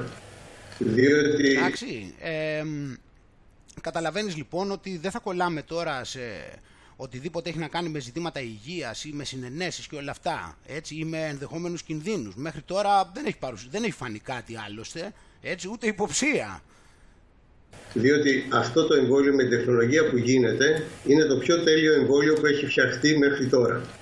Διότι αυτό το εμβόλιο με την τεχνολογία που γίνεται είναι το πιο τέλειο εμβόλιο που έχει φτιαχτεί μέχρι τώρα. Έτσι, φοβερά πράγματα. Ε, οπότε λοιπόν εντάξει αυτό το μήνυμα ε, ανακούφισης. Παράδειγμα, άλλη μια δεκαεξάχρονη υγιής έφηβη Αμερικανίδα Σάρα Γκριν παρουσίασε νευρολογικά προβλήματα, τρέμουλα, τικ και εξουθενωτικές συμμικρανίες μετά τη λήψη του εμβολίου της Pfizer κατά του κόβιντ δεκαεννέα. Μιλώντας στο The Defender, η Σάρα και η μητέρα της Μάρι Γκριν δήλωσαν ότι αισθάνονται αβοήθητες επειδή κανείς δεν θα αναγνωρίσει πως όλα αυτά προήλθαν από το εμβόλιο. Η μικρή Σάρα έλαβε τη δεύτερη δόση της Pfizer στις τέσσερις Μαΐου και αμέσως αντιμετώπισε πονοκέφαλο στη βάση του λαιμού της που επιδεινώθηκε στους κροτάφους της. Οι πονοκέφαλοι δεν εξαφανίστηκαν ποτέ και στις επόμενες τρεις εβδομάδες η Σάρα ανέπτυξε μικρές εισπάσεις στο πρόσωπο. Η μητέρα είπε ότι η Σάρα έκανε το εμβόλιο από μόνη της επειδή στη Βόρεια Καρολίνα αυτό μπορεί να γίνει χωρίς τη γονική συνένεση. Όπως είπε, η μητέρα της δουλεύει σε fast food, κάτι που θεωρείται πρώτη γραμμή και τους έπεισαν ότι στο τέλος το εμβόλιο θα επιβληθεί. Ως δώρο τους έδιναν μία ντουζίνα ντόνατ, έτσι τα παιδιά πήγαν και έκαναν το εμβόλιο μόνα τους. Όπως λέει η μητέρα της, μόλις έχει αρχίσει να οδηγεί αλλά δεν μπορεί να οδηγήσει γιατί δεν μπορεί να κοιτάξει ψηλά ή να γυρίσει το κεφάλι της προς τα δεξιά χωρίς αυτό να προκαλέσει σπαστικά τρέμουλα. Επίσης δεν μπορεί να γράψει. Έχει συνεχίσει σπάσεις όπως κάποιος που πάσχει από την νόσο του Πάρκινσον. Η μητέρα στα McDonald's εκεί πέρα μέσα στις βρωμιές μεροδούλη μεροφάει. Η κόρη κοπάνισε την ένεση για να πάρει τον ντόνατ και επειδή το κάνανε και οι φίλοι και το έπανε και οι γνωστοί, τι άλλο χρειάζεται, ε? Αφού είναι τέλειο το εμβόλιο. Και βλέπεις λοιπόν ε, ότι εδώ πέρα θα δούμε και κάποια κομμάτια τα οποία ε, ενδεχομένως να τα δούμε πιθανότατα και στα ελληνικά σχολεία. Για παράδειγμα βλέπουμε εδώ έναν Ούγγρο φοιτητή ο οποίος ε, υπόσχεται ότι θα πάρουν καλύτεροι, καλύτερους βαθμούς τα παιδιά που έχουν κάνει μπόλι. Γιατί το, το να πας να κάνεις τον μπόλι ε, δείχνει ότι είσαι καλός μαθητής. Γιατί όντως είναι έτσι. Γιατί η, η, αυτή η εκπαίδευση του να γίνεις σκλάβος προφανώς επιβραβεύει τους καλύτερους σκλάβους. Οπότε όσο πιο τυπικός είσαι σε αυτά που σου λέει το αφεντικό, δηλαδή σε οτιδήποτε έχει να κάνει με το πρόγραμμα σπουδών το οποίο το καθορίζει ξέρεις ποιος, όσο πιο πολύ λοιπόν ένα παιδί ανταποκρίνεται σε αυτό και παρακολουθεί και κάνει όλα αυτά που του λένε, τόσο πιο καλό βαθμό παίρνει προφανώς. Άρα εδώ πέρα δεν βρίσκω καμία διαφορά προσωπικά από αυτό που συμβαίνει γενικότερα. Απλά όπως είπαμε είμαστε στον καιρό της αποκάλυψης, οπότε όλα είναι πλέον ξεκάθαρα. Οπότε λοιπόν καταρχάς αυτός ο καθηγητής στην Ουγγαρία, αυτός ο καθηγητής βιολογίας, έβαλε να κάτσουν πίσω, τα παιδιά ήταν δώδεκα ετών, Ε, τους είπε, α όχι λέει για το, τα παιδιά ήταν ε, εκεί πέρα σε αυτήν την περιοχή έχουν βάλει τα, τα παιδιά από δώδεκα ετών και πάνω να εμβολιάζονται λοιπόν ε, στο σχολείο εκεί και ε, τους είπε ότι τα παιδιά τα οποία δεν έχουν εμβολιαστεί θα πρέπει να κάθονται πίσω-πίσω ούτως ώστε να μην βήχουν πάνω στους φίλους τους. Έτσι, ήθελε να τα κρατήσει και τα άλλα τα παιδιά ασφαλή. Έτσι, αυτά που είχαν κάνει το εμβόλιο, ξέρεις. Αυτά που κάνει το εμβόλιο ήθελε να τα προφυλάξει. Εντάξει, δηλαδή, ε, ναι μεν τα προφυλάσει το εμβόλιο, αλλά πρέπει να τους προφυλάξει και αυτός. Δεν φτάνει, δηλαδή, δηλαδή φτάνει, αλλά πρέπει και να προφυλάσσονται. Δηλαδή, είναι ασφαλές, αλλά είναι και ανασφαλές όταν έχεις να κάνεις με ανεμβολία τους. Κατάλαβες τι γίνεται. Ε, και εδώ λέει, εδώ τουλάχιστον ευτυχώς υπήρξαν διάφορες αντιδράσεις από τους γονείς, όπως λέει εδώ μία μητέρα η οποία ε, της είπα, είπε ότι ε, έκανε σχόλιο ότι αυτοί που έχουν ε, κάνει μπόλια θα πάρουν καλύτερο βαθμό, αυτοί που είχαν ε, τις ε, κάρτες ε, μπολιού, έτσι σκέψου τώρα. Και να δούμε τώρα και ένα βιντεάκι ε, το οποίο δείχνει κάποια πράγματα και υποθέτω ότι κανένας γονιός δεν θα ήθελε να συμβαίνει αυτό στο παιδί του. Put yeah. the mask on. Yeah. No, you gotta you gotta wear it on, no, honey. No, you gotta keep it on. Put your mask on. There you go. Keep it right there. Yay, Mason! Yay! Keep it on, Mason. Look, we're gonna keep it right here. Nope.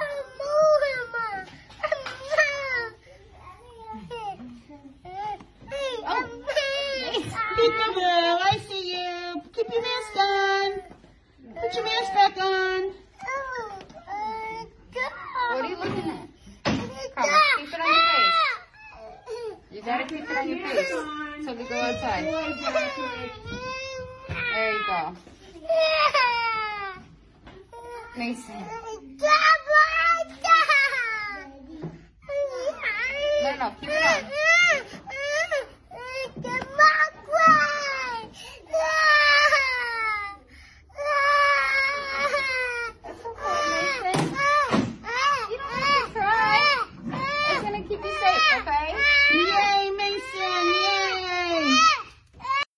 Όμως φίλοι μου, το κράτος πάντα ξέρει, ε. Έτσι δεν ήταν πάντα. Για να δούμε για παράδειγμα όταν ε, το Αμερικανικό κράτος το χίλια εννιακόσια σαράντα επτά ψέκαζε με το ντι ντι τι εντομοκτόνο τα παιδιά και έλεγε ότι ήταν απαραίτητο. Για να δούμε...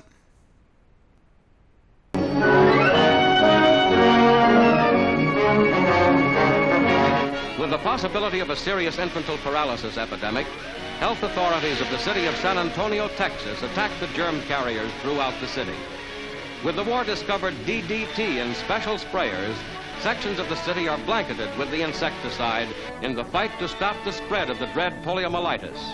Every suspected spot... Έτσι, για, επειδή υπήρχε κίνδυνος πολιομιελίτιδας, όπως είδαμε στα πλάνα, ο, είχαν γεμίσει παντού ψεκασμούς με το εντομοκτόνο, το ντι ντι τι, έτσι.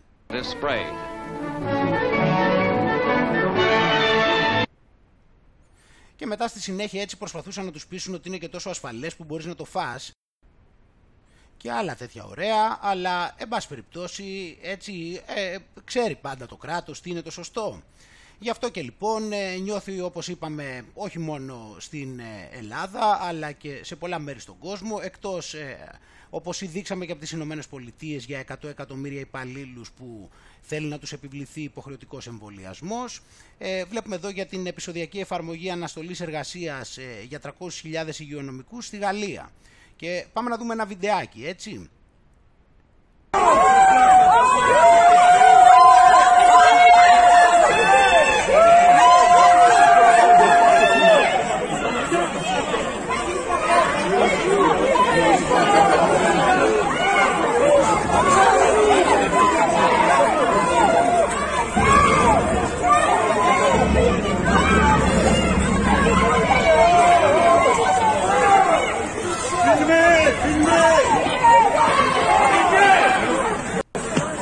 AUTHORWAVE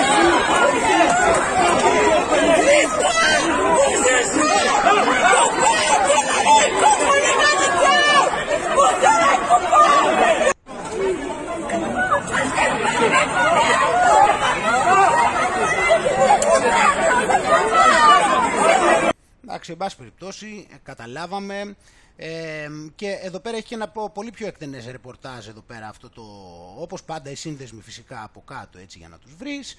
Ε, επίσης για την Ιταλία σου λέει ότι τα, εμβόλια κοροϊδο, τα διαβατήρια κοροϊδοϊού θα πρέπει και εκεί για όλους τους υπαλλήλους να είναι υποχρεωτικά, θα τα κάνουν υποχρεωτικά και εκεί. Βλέπουμε αυτή την είδηση λοιπόν.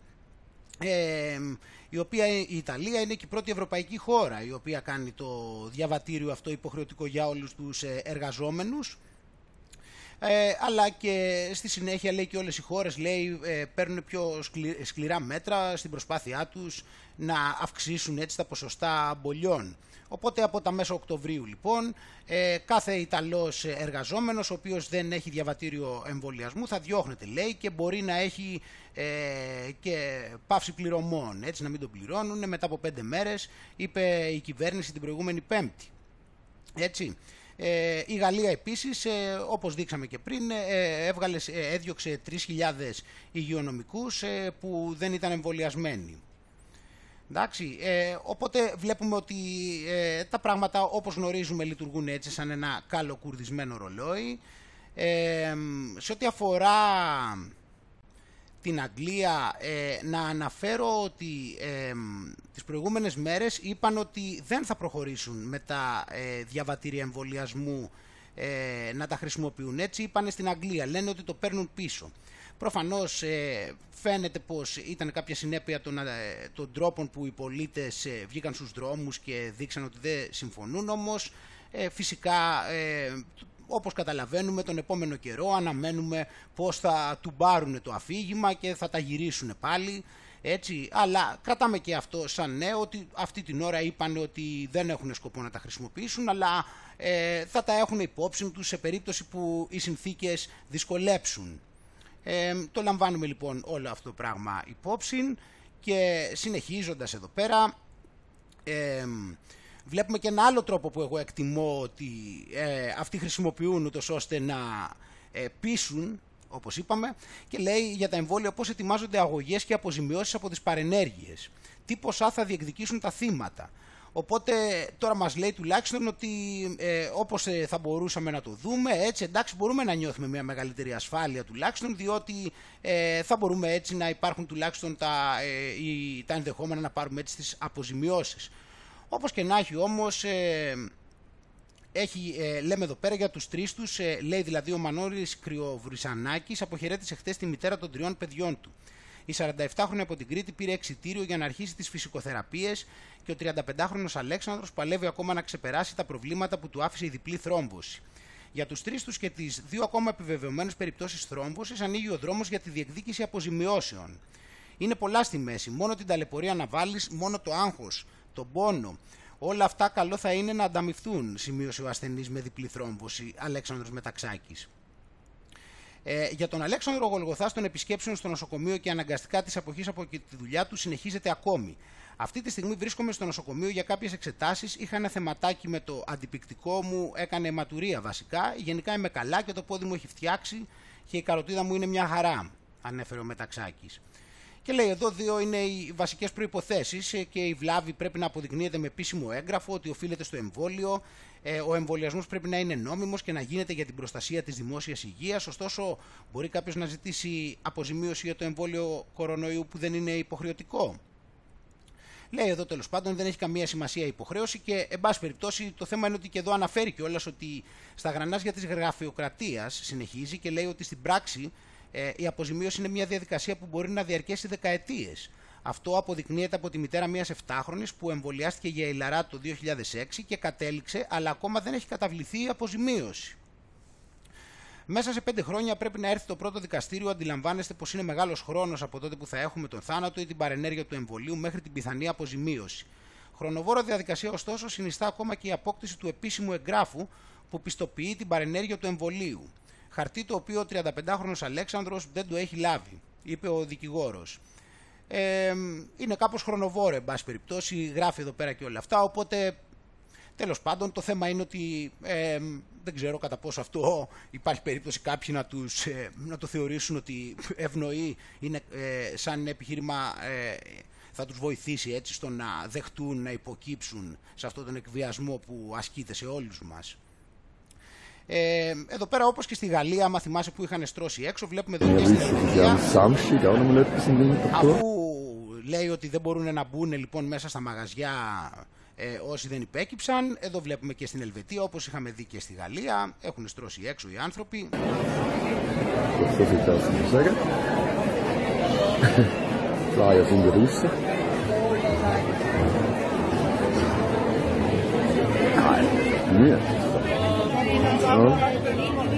Selbst spielen natürlich auch mit.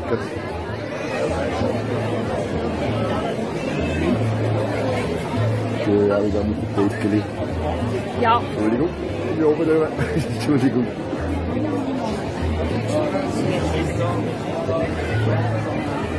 Ja, zwei Jahre Frage, selbstverständlich.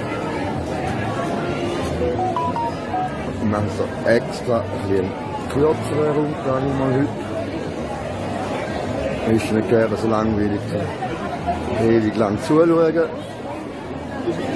Und den Eindruck davon könnt ihr euch auch ganz gut ansehen. So, ich bin gespannt, was da vorne passiert. Die Polizei ist mal angefahren. Dann noch nicht allzu groß. Irgendwie. Was ist denn schön? Ah nein, es ist eine Bild. Ja, ich glaube, die sind einfach da, dass da sind, das ist okay.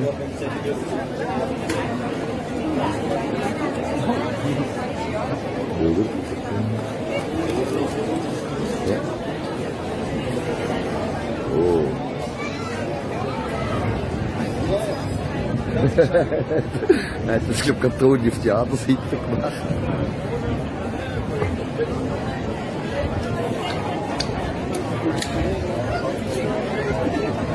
Τώρα πώς κινδυνεύουν, όπως καταλαβαίνεις, έτσι, δεν έχουν κάνει εκεί αυτά τα πράγματα, κάθονται εκεί χωρίς μάσκες, ο ένας δίπλα στον άλλον, τόσος κόσμος, ε, φαντάζεσαι τώρα τι έχει να γίνει εκεί πέρα, τι μετάδοση πρέπει να υπάρξει σε αυτή την τρομερή πανδημία. Έχουν γίνει αλλεπάλληλα ε, χιλιάδες τέτοιου είδους τεστ που δείχνουν το κατά πόσο και αυτά εύκολα, το κατά πόσο βρισκόμαστε σε κάποια πανδημία. Ε, και εντάξει, από τη στιγμή λοιπόν που είπαμε έτσι και αλλιώς ότι δεν υπάρχει λογική, ε, ό,τι και να δείξουμε, δεν ξέρω πλέον τι παραπάνω πρέπει να δείξουμε.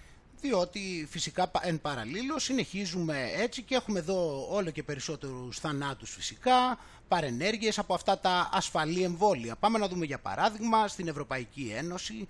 Έχουμε φτάσει μέχρι τις έντεκα Σεπτεμβρίου τους είκοσι τέσσερις χιλιάδες πεντακόσιους θανάτους και δύο εκατομμύρια τριακόσιες δεκαεπτά χιλιάδες τετρακόσιες ενενήντα πέντε παρενέργειες καταγεγραμμένες επίσημα, έτσι, στη Ultra Vigilance. Καταγεγραμμένα αυτά και εδώ πέρα υπάρχουν ε, διαφορετικά πόσοι είναι οι θάνατοι, με τις Pfizer έντεκα χιλιάδες επτακόσιοι, Moderna έξι χιλιάδες τριακόσιοι πενήντα οκτώ, AstraZeneca πέντε χιλιάδες, Johnson χίλια διακόσια τρία. Ε, εδώ έχει την εξέλιξη των θανάτων. Ε, επαναλαμβάνει εδώ πέρα αυτό που έχουμε πει, έτσι, ότι, ε, η αναφορά, ότι αναφέρονται λιγότερες από το ένα τοις εκατό των παρενεργειών και όλα αυτά τα πράγματα. Ε, εν παραλίλω, ξέρεις, όλα αυτά. Ε, εμβόλια, μην ξεχνιέσαι όμως, έτσι, είπαμε ασφαλή και αποτελεσματικά. Μόνο είκοσι τέσσερις χιλιάδες πεντακόσιοι θάνατοι καταγεγραμμένοι, οι οποίοι μπορεί να είναι και το ένα τοις εκατό. Σκέψου δηλαδή αυτό να είναι εκατό φορές πάνω, π.χ. έτσι, συν τις παρενέργειες δύο εκατομμύρια τριακόσιες δεκαεπτά χιλιάδες.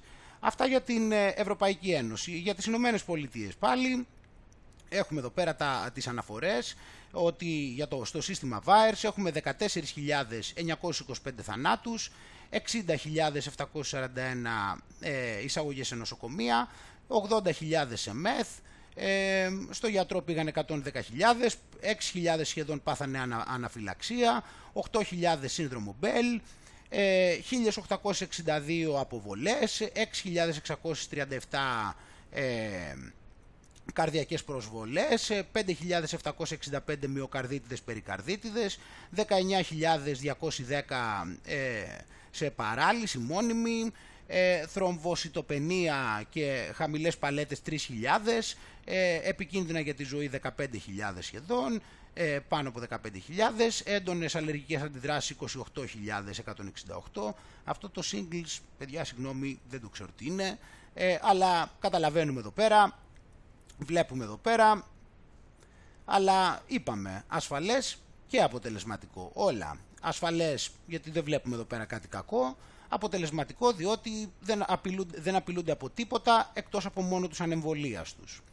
Ε, εδώ πέρα βλέπουμε εδώ ένα Γερμανό ε, παθολόγο σε πολύ υψηλή θέση κιόλας, ε, ο οποίος λέει ότι το εμβόλιο ε, είναι η αιτία ε, τρι, από τριάντα έως σαράντα τοις εκατό των αυτοψιών, αυτών που έχουν, ε, είναι, το εμβόλιο είναι η αιτία θανάτου σε τριάντα έως σαράντα τοις εκατό των αυτοψιών, αυτών που έχουν πρόσφατα εμβολιαστεί. Έτσι, ο Πίτερ Σιρ Μάχερ ε, είναι, είναι διευθυντής του Παθολογικού Ινστιτούτου του Πανεπιστημίου της Χαϊδελβέργης. Εντάξει, ε, έχει κάνει περισσότερες από σαράντα αυτοψίες σε ανθρώπους που πέθαναν μέσα σε δύο εβδομάδες από το εμβόλιο και έκρουσε τον κόδωνα του κινδύνου και είπε ότι τριάντα με σαράντα τοις εκατό των ανθρώπων που εξέτασε πέθαναν από το εμβόλιο και κατά τη γνώμη του... Ε, ο ρυθμός αρνητικών παρενεργειών των εμβολίων είναι υποεκτιμημένος. Έτσι, οπότε ζήτησε να γίνονται περισσότερες αυτοψίες στους εμβολιασμένους. Ε, το οποίο αυτό στην Ελλάδα, άμα δεις μια οικογένεια που το ζήτησε, βγαίνανε τα, τα κανάλια εκείνα εκεί που δήθεν ενημερώνουν και λέγανε ότι είναι και δικομανίσια από πάνω. Ε, δηλαδή ότι δεν πρέπει να το ψάξουν καν. Και είπε ότι ή για αν έχουν πεθάνει από κοροϊδό ή ομοίως και από τι έχουν πεθάνει τελικά. Ε, και υπάρχουν λοιπόν και πα, ότι είναι πάρα πολύ μεγάλος, λέει, και ο αριθμός των μη αναφερόμενων περιπτώσεων ε, θανάτων από εμβολιασμό. Και γι' αυτό είναι ότι ε, οι παθολόγοι, λέει, δεν, ε, λέει ότι δεν εντοπίζουν τίποτα, λέει, ε, μεταξύ των περισσότερων που πεθαίνουν μετά και πιθανόν από κάποιο εμβόλιο. Ε, και είναι σημαντικά αυτά τα πράγματα, φίλοι μου, ε, τα οποία, εντάξει, τώρα πλέον δυστυχώς μας έχουν γίνει μια κανονικότητα, έτσι, ε, και παρότι μας έχουν γίνει μια κανονικότητα βέβαια, ε, βλέπουμε εδώ παράδειγμα ότι δεν λειτουργεί τίποτα, όπως είπαμε, έτσι, ε, το ζήτημα είναι παγκόσμιο, όλοι λειτουργούν σαν ένα καλοκουρδισμένο ρολόι και... Στην ουσία, όπως είπαμε, επίσημος θεσμός δεν, υπά... δεν, θα τον... δεν τον αφήνουν να πάρει ανάσα σε παγκόσμιο επίπεδο. Οπότε όχι και από το Ευρωπαϊκό Δικαστήριο στο αίτημα Ελλήνων υγειονομικών κατά του υποχρεωτικού εμβολιασμού. Η απόφαση του Ευρωπαϊκού Δικαστηρίου Δικαιωμάτων του Ανθρώπου. Οπότε το Ευρωπαϊκό Δικαστήριο Δικαιωμάτων του Ανθρώπου απέρριψε αιτήματα προσωρινής δικαστικής προστασίας που υπέβαλαν Έλληνες υγειονομικοί κατά του υποχρεωτικού εμβολιασμού. Όπως αναφέρεται, οι τριάντα υγειονομικοί που εργάζονται σε δημόσια νοσοκομεία είχαν υποβάλει δύο αιτήματα κατά της Ελλάδος. Ε, και εδώ πέρα φυσικά τα απορρίψαν. Έτσι το έχει και εδώ πέρα. Πάρα πολύ καλά τα πράγματα. Καταλαβαίνουμε. Ε, βέβαια, θέλω να, ε, χρειάζεται να αναφερθεί κιόλας εδώ πέρα. Είχαμε δείξει σε, σε κάποια από τις προηγούμενες εκπομπές για αυτή τη μηνυτήρια αναφορά την οποία είχε κάνει το Ελ Ντι Ες και εδώ πέρα είχε κατατεθεί από ογδόντα πέντε πολίτες ε, στην Ξάνθη. Αυτό λοιπόν τώρα, ε, αυτό εδώ μάθαμε πως δεν μπήκε στο αρχείο αλλά σχηματίστηκε δικογραφία και έχεις σταλεί τώρα στον εισαγγελέα της Αθήνας για περαιτέρω διερεύνηση. Έτσι, ε, θα μπορούσε κάποιος να το πει έτσι σαν μια πρώτη νίκη. Ε, δεν μπήκε δηλαδή στο αρχείο. Α, οπότε λοιπόν... Ε, σε σχέση με την Ευρωπαϊκή Ένωση, λοιπόν, τώρα που λέγαμε, έχουμε εδώ αυτό. Κοίτα εδώ, να δούμε πόσο φανερά είναι τα πράγματα, δηλαδή πόσο πολύ ξεκάθαρα. Βλέπουμε εδώ, λοιπόν, στο Twitter του Bill. Και έχει κάνει και, από κάτω έχει βάλει και το, το tweet της Ούρσουλα και λέει ότι ε, αδειμονώ να δουλέψω με εσάς και την Ευρωπαϊκή Επιτροπή για όλους αυτούς τους ε, σημαντικούς στόχους, για να φτιάξουν ένα δίκαιο κόσμο, έτσι, και υγιή για όλους. Οπότε τι αποφασίσανε, είπε η Ούρσουλα μαζί με τον Μπίλ, εδώ τους βλέπεις εδώ πέρα παρέα.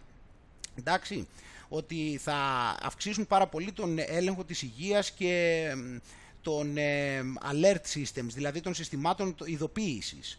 Εντάξει, δηλαδή θα αυξήσουν την παρακολούθηση της υγείας και την ειδοποίηση, έτσι, τα συστήματα ειδοποίησης. Ε, και επίσης θα αυξήσουν έτσι και την τεχνολογία ε, σε, περιο, σε περιοχές όπως η Αφρική που έχει μείνει πίσω και θα φτιάξουν μια αφρικανική οργάνωση φαρμάκων. Ε, και φυσικά θα ε, επενδύσουν και οι δύο σε πολύ σημαντικές κλιματικές τεχνολογίες. Εντάξει, ο Μπιλ ε, βρίσκεται σε πολύ καλό επίπεδο συμφωνίας, έτσι, τα βρίσκουν πάρα πολύ καλά με την Ευρωπαϊκή Ένωση και την Ευρωπαϊκή Επιτροπή. έτσι, η οποία προστατεύει τα δικαιώματα των ανθρώπων και είναι πάρα πολύ σημαντική, έτσι, και δίκαιη. Ε, και αφού έχουμε δει αυτό τώρα, λοιπόν, έτσι, για να ε, ε, θυμόμαστε ότι το ζήτημα είναι ξεκάθαρα παγκόσμιο, από, από όποια πλευρά και αν το δούμε, ε, θα δούμε, λοιπόν, πρόσφατες δηλώσεις του Μπιλ ότι δεν είμαστε καλά προετοιμασμένοι για την επόμενη πανδημία. Χρειάζεται, λοιπόν, να δημιουργηθούν οι προϋποθέσεις ώστε ένα εμβόλιο να μπορεί να παρασκευαστεί εντός εκατό ημερών. Κατάλαβες, θέλει αυτά τα εμβόλια express, ε, τα οποία φυσικά εννοείται ότι πως θα είναι ασφαλή και αποτελεσματικά. Τον κόδωνα του κινδύνου, λοιπόν, αναφορικά με την επόμενη πανδημία που θα κληθεί να αντιμετωπίσει η ανθρωπότητα, έκρουσε ο Bill Gates. Ο Bill Gates εξέφρασε για ακόμα μια φορά την ανησυχία του για την επόμενη πανδημία που θα κληθεί να αντιμετωπίσει ο πλανήτης, τονίζοντας πως το επίπεδο προστασίας είναι ανεπαρκές. Το επίπεδο προετοιμασίας μας είναι χαμηλότερο από ό,τι περίμενα. Χρειάζεται να δημιουργηθούν οι προϋποθέσεις ώστε ένα εμβόλιο να μπορεί να παρασκευαστεί εντός εκατό ημερών, αλλά και αυτό να είναι διαθέσιμο για χρήση σε παγκόσμια κλίμακα εντός των επομένων εκατό ημερών. Έτσι. Οπότε αυτά είναι πρόσφατες δηλώσεις, όπως βλέπεις εδώ είναι δεκατέσσερις Σεπτεμβρίου, για το πώς πρέπει να προετοιμαστούμε. Και τώρα, λοιπόν, αφού πρέπει να προετοιμαστούμε ε, για την επόμενη πανδημία, εντάξει, και μιλάει γι' αυτό, θα κοιτάξουμε λίγο και θα δούμε κάτι το οποίο δεν έχει πολύ αναφερθεί στην Ελλάδα. Θα δούμε, λοιπόν, την αναφορά για το θάνατο ε, ενός δωδεκάχρονου παιδιού στην Ινδία. Αυτός ε, ο ιός, ο οποίος παρουσιάζουν ότι ήταν η αιτία, λέγεται ιός Νίπα. Εντάξει. Ε, βλέπω, και το σημαντικό, λοιπόν, εν αρχή με αυτόν τον ιό είναι ότι για τον ΠΟΗ αυτή τη στιγμή θεωρείται η, η, η, η μεταδοτική ασθένεια, η οποία είναι πιο, το μεγαλύτερος κίνδυνος αυτή τη στιγμή στον κόσμο. Ε, μάλλον είναι στη λίστα των μεγαλύτερων στον κόσμο, αλλά το θέμα είναι ότι αυτή τη στιγμή την, τον έχουν βάλει σε ένα σημείο στο οποίο το θεωρούν ότι έχει δυνατότητα πανδημίας, όπως βλέπεις εδώ, pandemic potential. Αυτός είναι ένας ιός, λοιπόν, ο οποίος έχει το ενδεχόμενο, αν ξεφύγει, να φτάσει σε σημείο να γίνει πανδημία, και αυτό, λοιπόν, το έχει πολύ σοβαρά υπόψη του ο ΠΟΗ. Εντάξει. Ε, εδώ, λοιπόν, έχουμε αυτή την αναφορά για, την, ε, για το δωδεκάχρονο παιδί, λοιπόν, στην Ινδία, ε, το οποίο πέθανε από αυτόν τον ιό που, όπως είπαμε, τον έχει σε μεγάλη υπόλοιψη ο ΠΟΗ και τον θεωρεί ιό ο οποίος έχει pandemic potential. Ο λόγος που το θεωρεί αυτό είναι ότι και πάλι είναι έτσι, προέρχεται από τα ζώα, εντάξει, προέρχεται από τα ζώα. Εδώ πέρα, κοιτώντας και σε άλλα, έτσι, πράγματα που αναφέρονται και μιλούν για αυτόν τον ιό πλέον, αρχίζουν και μιλάνε περισσότερο, και αν πρέπει να ανησυχούμε, έτσι, αν σου θυμίζει κάτι, αν σου θυμίζει κάτι κάποια άλλη εποχή, εκεί κατά το Φεβρουάριο και τον Ιανουάριο της προηγούμενης χρονιάς, ε, τότε που ξεκι... πριν ξεκινήσουν όλα αυτά, ε, οπότε, λοιπόν, λέει, πρέπει να ανησυχούμε, και λένε ότι, ε, θα, ότι προσπαθούν να ελέγξουν ε, ενδεχόμενο ξέσπασμα του ιού Νίπα. Τώρα, λοιπόν, τι γίνεται? Όπως είπαμε, αυτός ο ιός προέρχεται από τα ζώα. Ποια είναι τα συμπτώματα, λοιπόν? Τα συμπτώματα είναι διάφορα. Διάφορες, διάφορες περιπτώσεις είναι καταρχήν ασυμπτωματικές, ενώ άλλες μπορεί να έχουν πρόβλημα στο αναπνευστικό, έτσι, και μόλυνση του αναπνευστικού, ε, seizures που είναι οι διασύσεις, και εγκεφαλίτιδες, έτσι, το οποίο είναι πρόβλημα στον εγκέφαλο, όπως καταλαβαίνουμε, έτσι. Ε, και μετά έχει να κάνει πάλι με πονοκεφάλους, με μυαλγία, πόνος στους, πόνος στους μυς, πυρετό, ε, ξηρό λαιμό και εμετό.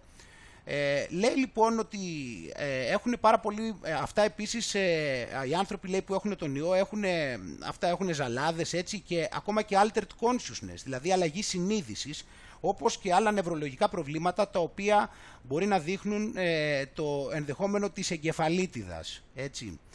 Μιλάμε, δηλαδή, για έναν ιό ο οποίος ε, έχει να κάνει, δηλαδή, με τον εγκέφαλο, όπως βλέπουμε περισσότερο, γιατί με τον εγκέφαλο, όπως και με το αναπνευστικό, και πολύ περισσότερο μας αναφέρεται στην εγκεφαλίτιδα, δηλαδή αυτοί που επιβιώνουν την εγκεφαλίτιδα, ε, ένα από το είκοσι τοις εκατό από αυτούς Ε, έχουν νευρολογικά προβλήματα, όπως κρίσεις και αλλαγές προσωπικότητας, εντάξει, ε, και δεν έχουν ακόμα, έτσι, κάποιο τέτοιο, το, με κάποια λύση έτσι, σε αυτό.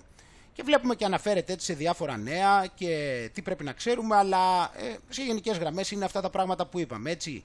Οπότε λοιπόν βλέπουμε ότι, να κάνουμε μια μικρή ανακεφαλαίωση σε αυτό, βλέπουμε έναν ιό, ο οποίος ε, φαίνεται ότι ε, έχει μεγάλη σχέση και με τον εγκέφαλο και μάλιστα οδηγεί και σε αλλαγές της συνείδησης, όπως το περιγράφει εδώ πέρα.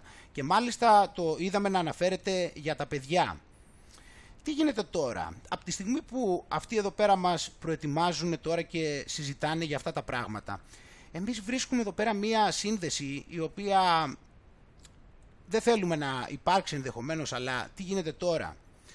Η πρωτεΐνη στα εμβόλια λοιπόν τώρα, για να δεις πώς θα μπορούσαν να συνδυάσουν τα πράγματα. Εδώ βλέπουμε ότι οι πρωτεΐνες, αυτή η πρωτεΐνη που... η τοξική πρωτεΐνη η οποία γεμίζει τον οργανισμό μετά από τον μπόλι και πηγαίνει παντού, όπως έχουν δείξει και οι έρευνες που έχουμε δείξει και είναι γνωστές αυτές με τις νοσοκόμες, ε, αφού λοιπόν αυτή η πρωτεΐνη S πηγαίνει παντού, βλέπουμε εδώ πέρα ένα, μια έρευνα από τις δεκαέξι Δεκεμβρίου του είκοσι η οποία λέει ότι αυτή η πρωτεΐνη S περνάει το blood-brain barrier, δηλαδή πηγαίνει και μπορεί να φτάσει μέσα στον εγκέφαλο σε πειράματα τα οποία έγιναν σε ποντίκια. Σου λέει λοιπόν εδώ πέρα ότι δείξαμε πως ε, μέσα από ένεση ε, η, η πρωτεΐνη S πέρασε το blood-brain barrier, δηλαδή πέρασε μέσα στον εγκέφαλο σε αρσενικά ποντίκια και πήγε σε ε, περιοχές του εγκεφάλου και πέρασε επίσης αυτή την παρενχημική, προφανώς είναι αυτή η μετάφραση, περιοχή του εγκεφάλου. Ε, και επίσης πήγε και σε άλλα μέρη του σώματος η πρωτεΐνη S, όπως είπαμε, και ομοίως λέει εδώ ότι ακόμα και από τη μύτη όταν έβαλαν την πρωτεΐνη S έφτασε και πάλι στον εγκέφαλο, ε, αλλά σε επίπεδα μικρό, σε δέκα φορές μικρότερα από ότι όταν ε, είχαν βάλει την πρωτεΐνη S στο σώμα μέσω ένεσης, έτσι. Άρα λοιπόν βλέπουμε εδώ πέρα ότι αυτά τα πράγματα πόσο επικίνδυνα είναι να μπουν στον εγκέφαλο και να δημιουργήσουν διάφορα προβλήματα. Και είδαμε πως ο ιός Νίπα, που δημιουργεί και αυτός προβλήματα στον εγκέφαλο, φτάνει και σε σημείο να αλλάξει, λέει, τη συνείδηση και την προσωπικότητα του ανθρώπου σε πολλούς από αυτούς. Άρα, που ξέρεις, δηλαδή, μπορεί, καμιά, μπορεί δηλαδή, αν τυχόν μας τύχει καμιά τέτοιου είδους πανδημία, ε, να ξεχάσουμε ότι η αιτία θα μπορούσε να είναι άλλη και να φανταστούμε ότι μπορεί να είναι της νέας πανδημίας. Ε, Οπότε με αιχμή του δόρατος μεν αυτές τις πανδημίες και τους ιατρικούς λόγους επί της ουσίας, γιατί αυτό είναι το ζήτημα, το να επικαλούνται ιατρικούς λόγους, οι οποίοι αφενός μεν είναι πάρα πάρα πολύ σημαντικοί, ε, ούτως ώστε να δεχόμαστε, γιατί έχει να κάνει με την υγεία μας και την επιβίωσή μας, οπότε είναι πολύ εύκολο να τρομοκρατηθούμε, και δεύτερον είναι το ζήτημα ότι οι άνθρωποι δεν είχαν ε, συνηθίσει τέτοιου είδους κρίσεις. Δηλαδή ε, έμπαινε μια φωτιά, ε, οι άνθρωποι καταλάβαιναν, ε, έχουν αρχίσει δηλαδή και βλέπουν ότι υπάρχει κάποιο είδους στήσιμο πίσω από τις φωτιές, γιατί υπήρχε παρελθόν σε αυτό, έχει ξαναγίνει. Αλλά ταυτόχρονα βλέπουμε ότι οι άνθρωποι δεν ήταν συνηθισμένοι σε πανδημίες, σε κρίσεις που έχουν να κάνουν με ιούς, με αποτέλεσμα να είναι απροετοίμαστοι και να μην είναι εύκολο κάποιος να διανοηθεί ότι γίνεται και πίσω από αυτό να υπάρχει μια τέτοιου μεγέθους απάτη. Ε, οπότε λοιπόν σε αυτά τα πλαίσια κοιτάμε τη μεγαλύτερη εικόνα λοιπόν τώρα. Πάμε να δούμε λίγο τον κούλι μας.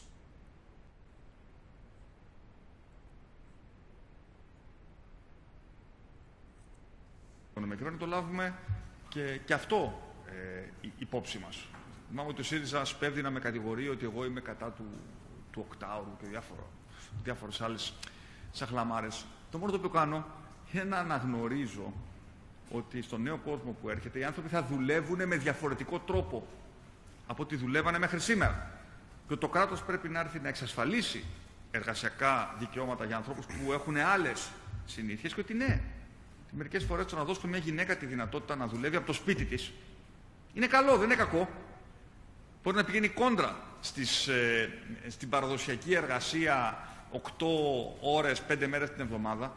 Είναι καλό.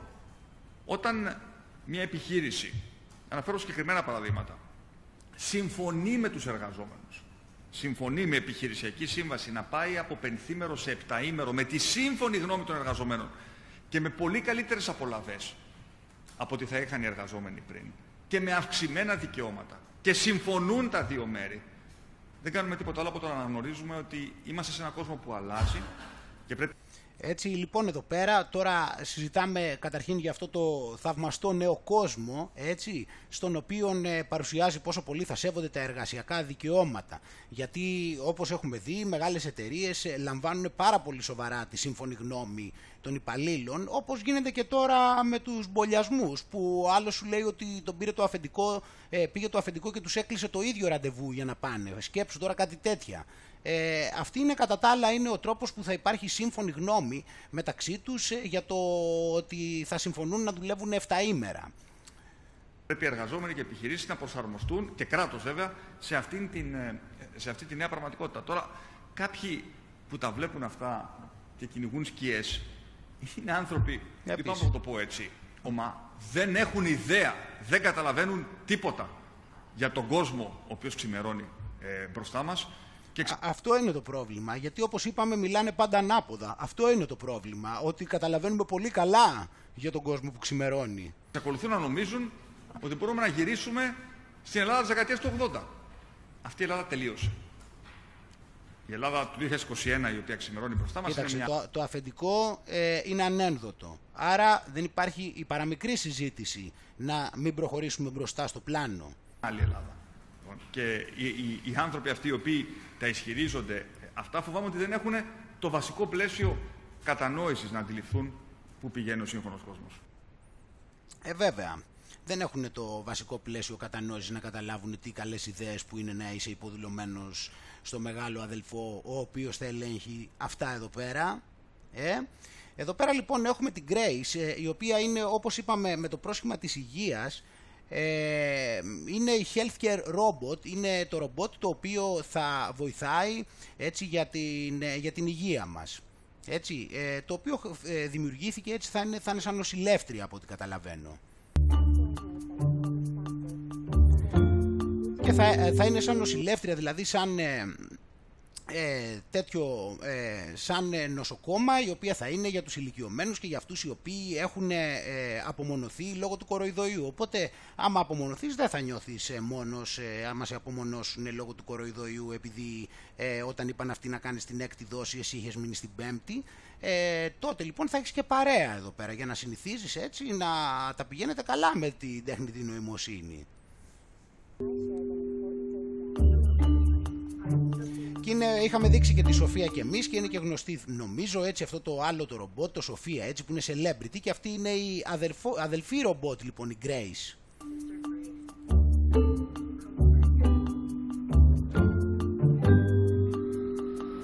Hi Grace. Να μιλάμε. Thank you Sophia. Hello everybody. I am Grace. I am built by Hanson Robotics for Awakening Health. Είδες λέγεται και Awakening Health, αφύπνιση υγείας. Είδες μας αφυπνίζουν για το ποιος είναι σωστός τρόπος να διαχειριζόμαστε επιτέλους την υγεία μας, γιατί κοιμόμασταν τόσα χρόνια. Ε, η Grace έχει και θερμική κάμερα, λέει, για να παίρνει θερμοκρασίες από τους ασθενείς.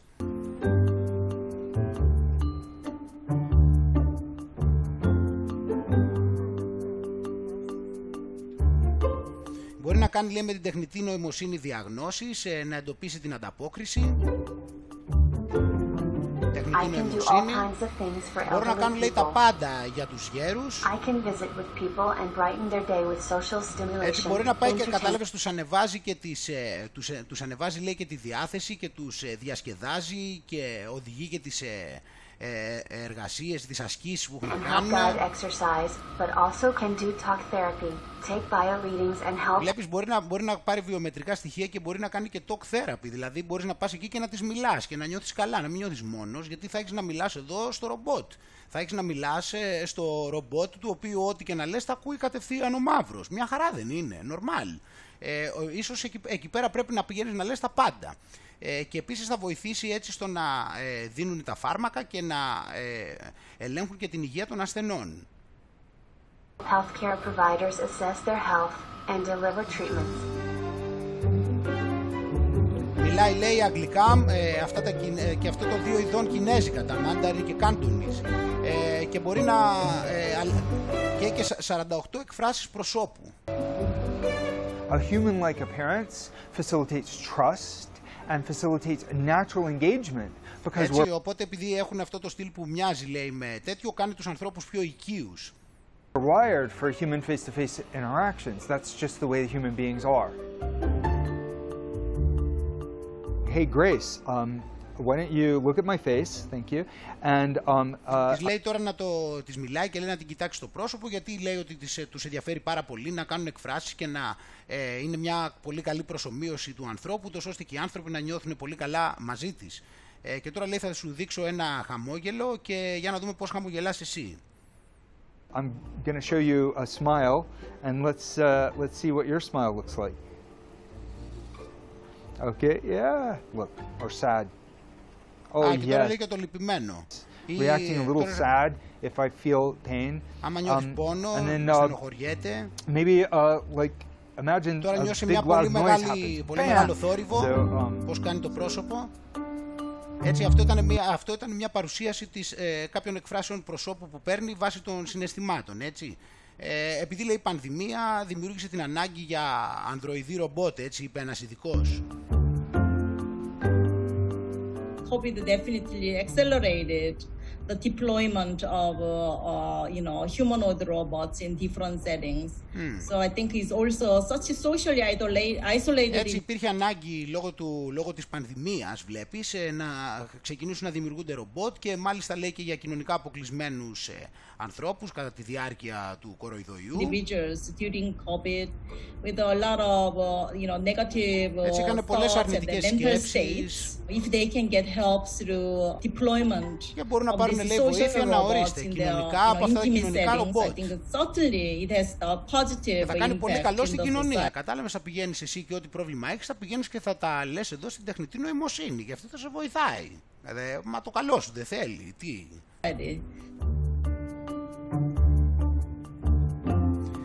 Α, και τώρα θα φτιάξουν μια καινούρια version, λέει, για το δύο χιλιάδες είκοσι δύο της Grace. Hong Kong, Κίνα, Ιαπωνία, λέει, και Νότια Κορέα θα είναι η αρχή.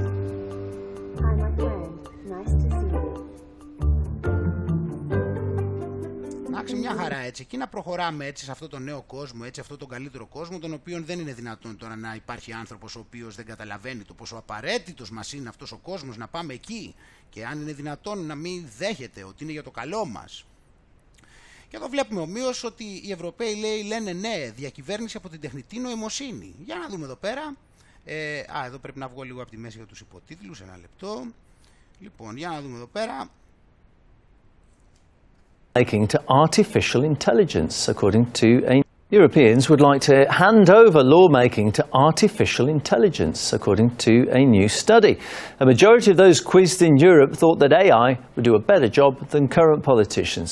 The I E University Centre asked more than two thousand five hundred people from eleven countries if they'd prefer a number of national parliamentarians in their countries to be replaced by artificial intelligence, and fifty-one percent of Europeans backed the idea, most approvals coming from Italy and Spain, though a majority in the Netherlands and Germany opposed the idea.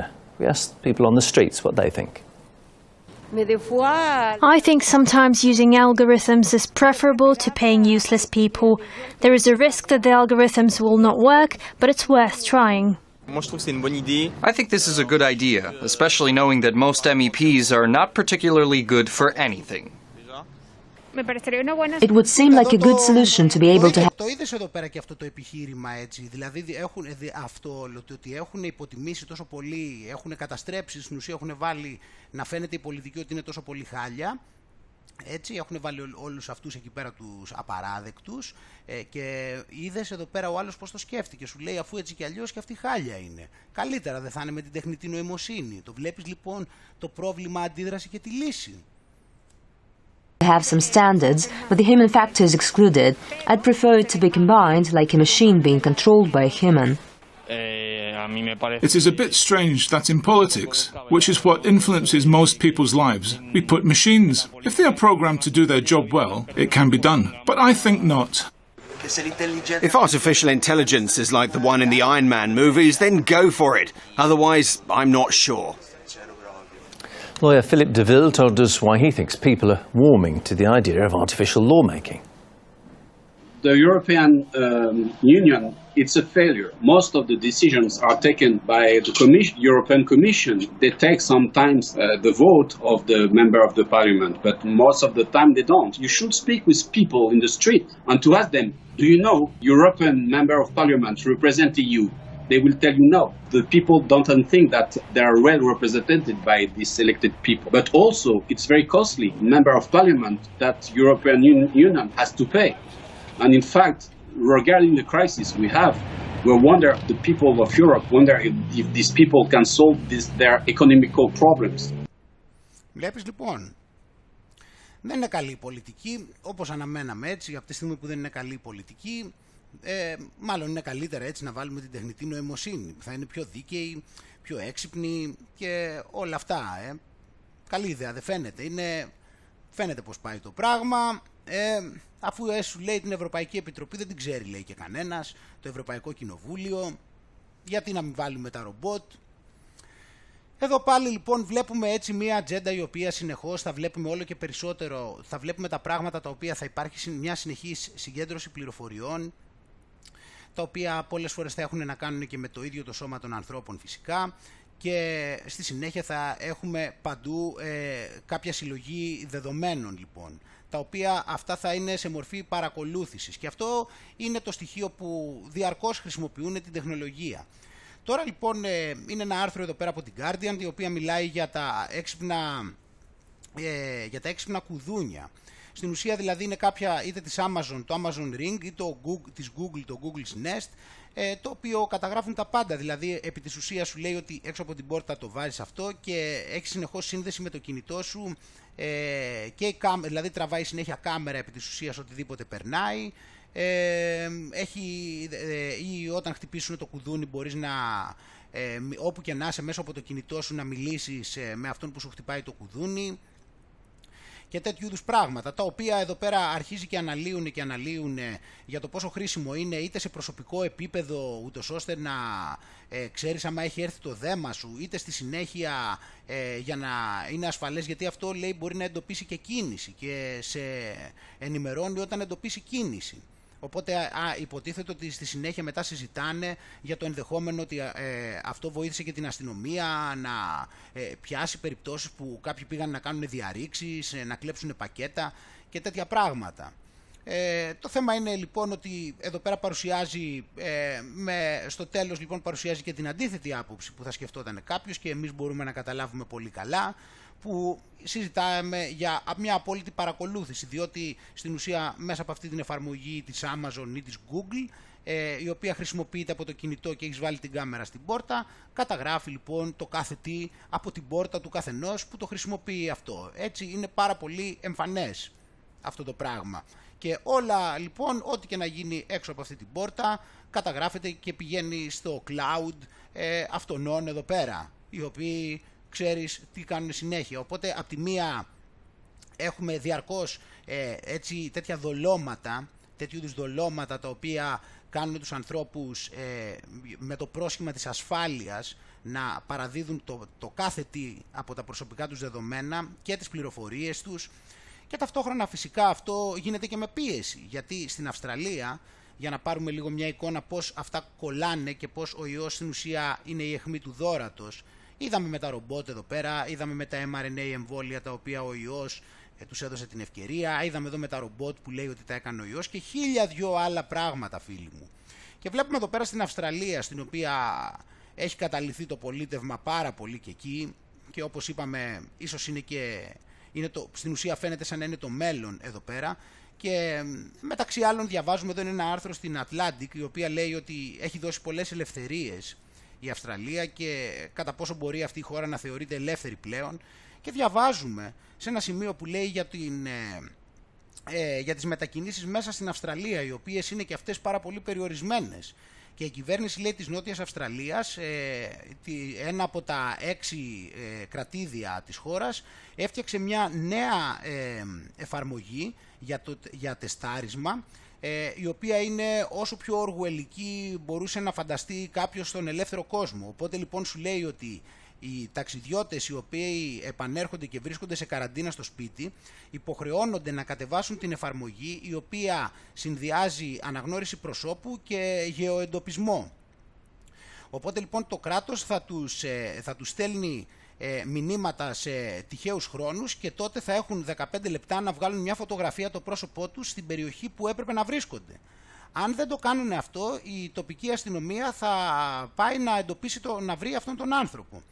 Ε, δεν τους λέμε, λέει, πόσο συχνά ή πότε, αλλά είναι σε τυχαία, φυσικά, προφανώς, και θα το κάναν έτσι, ε, και με αυτόν τον τρόπο, λέει, αυτοί πρέπει λοιπόν να απαντήσουν μέσα σε δεκαπέντε λεπτά. Εντάξει, ε, οπότε λέει λοιπόν και εδώ πέρα ο, ο τέτοιος, ο Πρέμιερ, ο Στέβεν Μάρσαλ, ότι ε, πιστεύω ότι κάθε Νότιο Αυστραλός πρέπει να είναι πολύ περήφανος ε, που είμαστε ο, ο πρώτο, το πρώτο πιλωτικό πρόγραμμα για την ε, σπιτικά βασισμένη, έτσι, εφαρμογή για καραντίνα.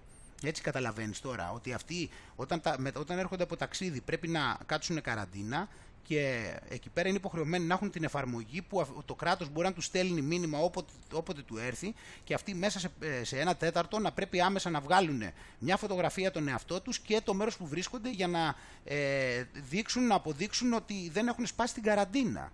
Οπότε πλέον, φίλοι μου, βλέπουμε μέχρι που έχει πάει αυτό το πράγμα.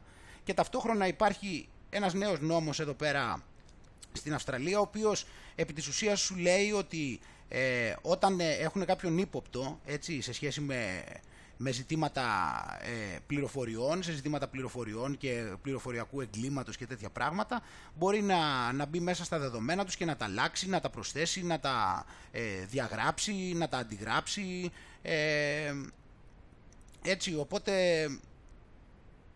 μπορεί να κάνει ότι μπορεί να παρέμβει, δηλαδή, επί της ουσίας, σε όλα τα δεδομένα του κάποιου ο οποίος θεωρείται ύποπτος. Έτσι, το οποίο βλέπεις λοιπόν πάλι πώς συνδέεται με την παρακολούθηση, και ενώ μεν βλέπεις με εφαρμογές, παράδειγμα όπως αυτό το, ε, το κουδούνι, γίνονται, έρχονται σαν δολώματα ότι είναι χρήσιμα, ε, δηλαδή, και υποτίθεται ότι είναι ε, εθελοντικό να το κάνεις. Υπάρχουν και άλλα πράγματα όμως τα οποία επιβάλλονται δια της βίας, όπως αυτή εδώ πέρα η εφαρμογή. Δηλαδή βλέπεις ότι μας το παίζει δίπορτο, δηλαδή εφαρμόζεις την ατζέντα και γλυκά γλυκά ε, σαν κάτι χρήσιμο, και εδώ πέρα πάλι ε, υποχρεωτικά, έτσι, το οποίο βέβαια πάλι σαν κάτι χρήσιμο είναι, όπως καταλαβαίνεις, επειδή έχουμε παρα... ε, ξέρουμε πλέον πως υπάρχουν πολλοί νόες, να το θέσεις έτσι, που θεωρούν ότι όλα αυτά ε, τα χρειαζόμαστε, έτσι, και μας βοηθούν και είναι καλές λύσεις. Εδώ τώρα πάμε να δούμε λίγο και εδώ, α, εδώ πάμε να δούμε λίγο και ένα βιντεάκι από την κατάσταση που είναι η Αυστραλία αυτή τη στιγμή.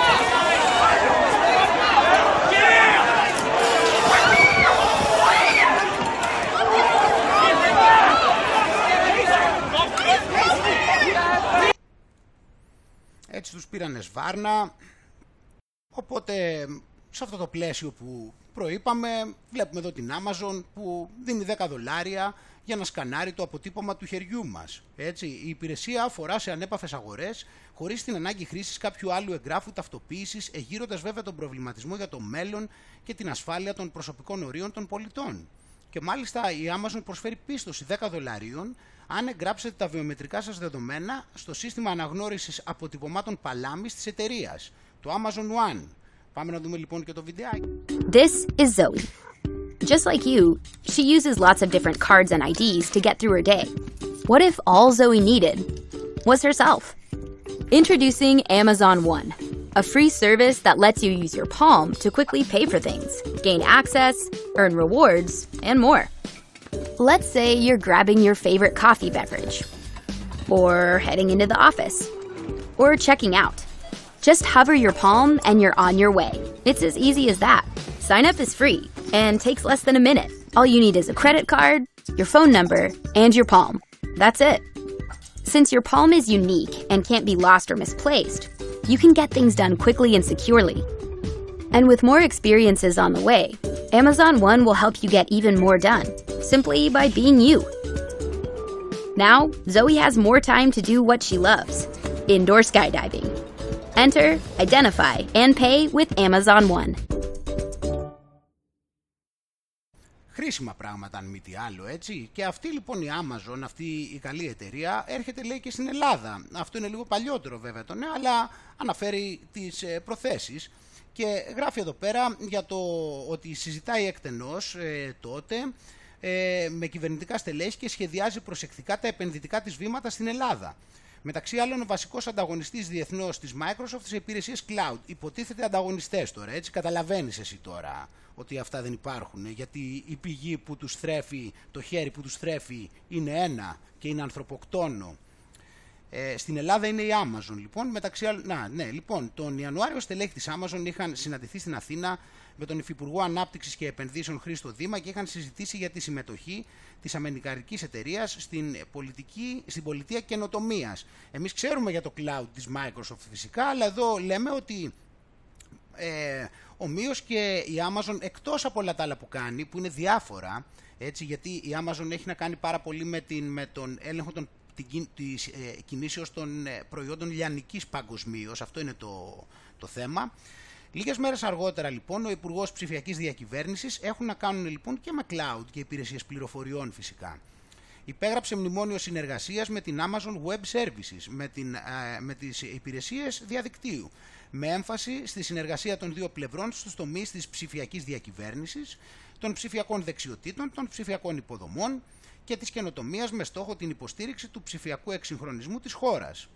Από τότε έχει κυλήσει πολύ νερό στο αυλάκι, η δημιουργία τοπικών γραφείων στην Αθήνα έχει ήδη οριμάσει και πληροφορίες θέλουν την Amazon τους προσεχείς μήνες να ανακοινώνει τα σχέδιά της για την Ελλάδα. Έτσι, εκτός λοιπόν από τη Microsoft έχουμε και την, ε, και την Amazon, έχουμε δει και την Pfizer και βλέπουμε έτσι μια έντονη κινητικότητα, θα έλεγες. Και όπως τα βλέπουμε όλα αυτά, βλέπουμε φυσικά και την Κοσμοτέ, η οποία έχει κατακλείσει το διαδίκτυο με, και όχι μόνο φυσικά και τις τηλεοράσεις και ούτω καθεξής, με τις διαφημίσεις για το πώς το φάιβ τζι θα αλλάξει τον κόσμο. Και εδώ πέρα μας μιλάει για την ιατρική και την προσβασιμότητα, η οποία όπως είπαμε η ιατρική είναι αυτή η οποία θα μπει πάντα μπροστά, ούτως ώστε η κίνδυνη και η βοήθεια για την υγεία μας, που είναι πάρα πολύ σημαντική, να δώσουν το πάτημα να αρχίσει αυτό να γίνεται αποδεκτό. Πάμε να δούμε κάποια πράγματα λοιπόν εδώ πέρα, διότι όλα αυτά για τα οποία μιλάμε, δηλαδή τα cloud, η συγκέντρωση πληροφοριών, ο έλεγχος και όλα τα συναφή, δεν θα μπορούσαν να υπάρχουν αν δεν υπήρχε το φάιβ τζι ή το σιξ τζι. Δεν θα μπορούσαν αν δεν υπήρχε η τεχνολογία σύνδεσης όλων αυτών του cloud με το κινητό μας, του cloud με τα τσιπάκια που θέλουν να έχουμε μέσα μας και όλα όλα όλα όλα αυτά. Δεν θα μπορούσαν να υπάρχουν αν δεν υπήρχε αυτή η τεχνολογία που τους δίνει τη δυνατότητα να συγκεντρώνουν πάρα πολλές πληροφορίες πάρα πολύ γρήγορα ε, και να έχουν και πολύ μεγάλη ταχύτητα μετάδοσης, άμεσης μετάδοσης. Στη τηλεϊατρικής η σύγχρονη απαιτεί ελάχιστη καθυστέρηση χρόνου. Γι' αυτό ξεκινάμε τώρα και τώρα θα δούμε τις μεγάλες αλλαγές.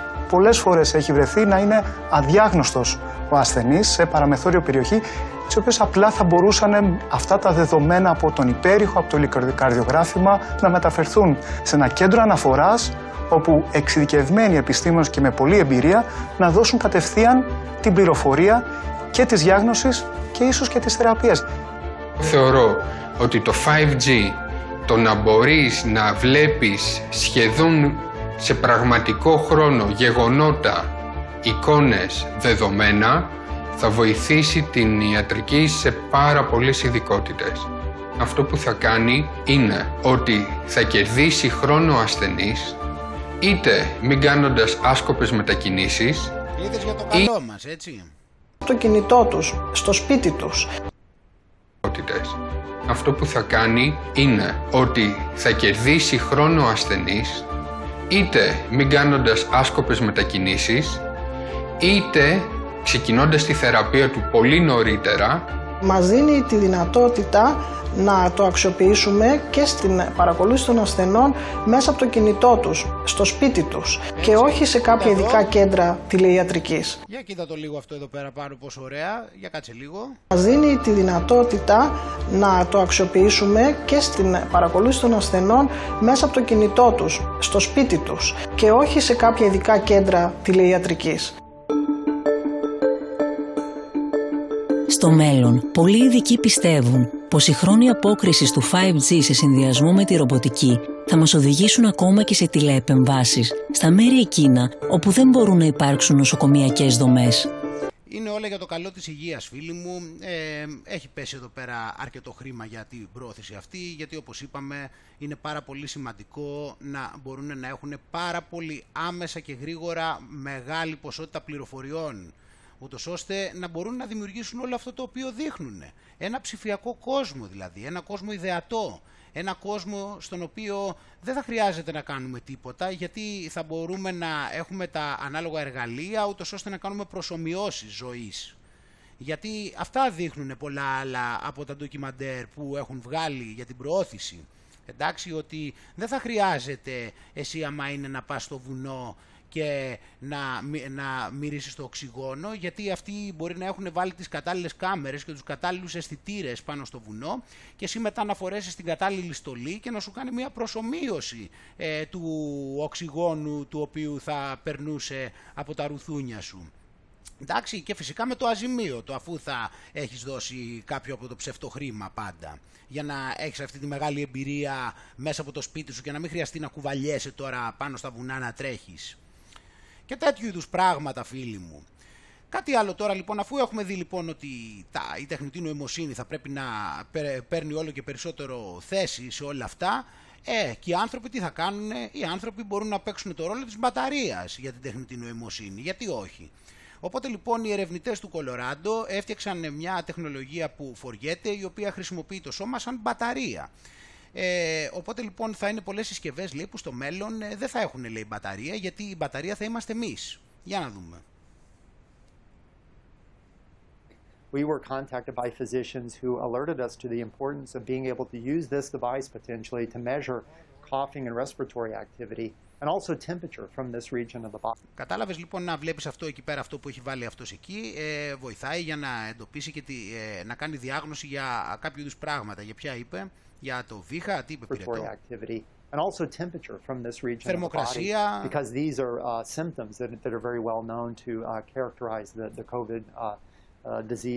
Βλέπεις λοιπόν, τα μεγάλα μυαλά έτσι συγκεντρώθηκαν και προσπάθησαν, να, όπως είπαμε, να ε, βρουν όσο πιο πολλές λύσεις μπορούν ε, για να αντιμετωπίσουμε τον ιό. Και αυτό λοιπόν εδώ πέρα ε, το μηχάνημα εκεί ε, εντοπίζει συμπτώματα κοροϊδοϊού.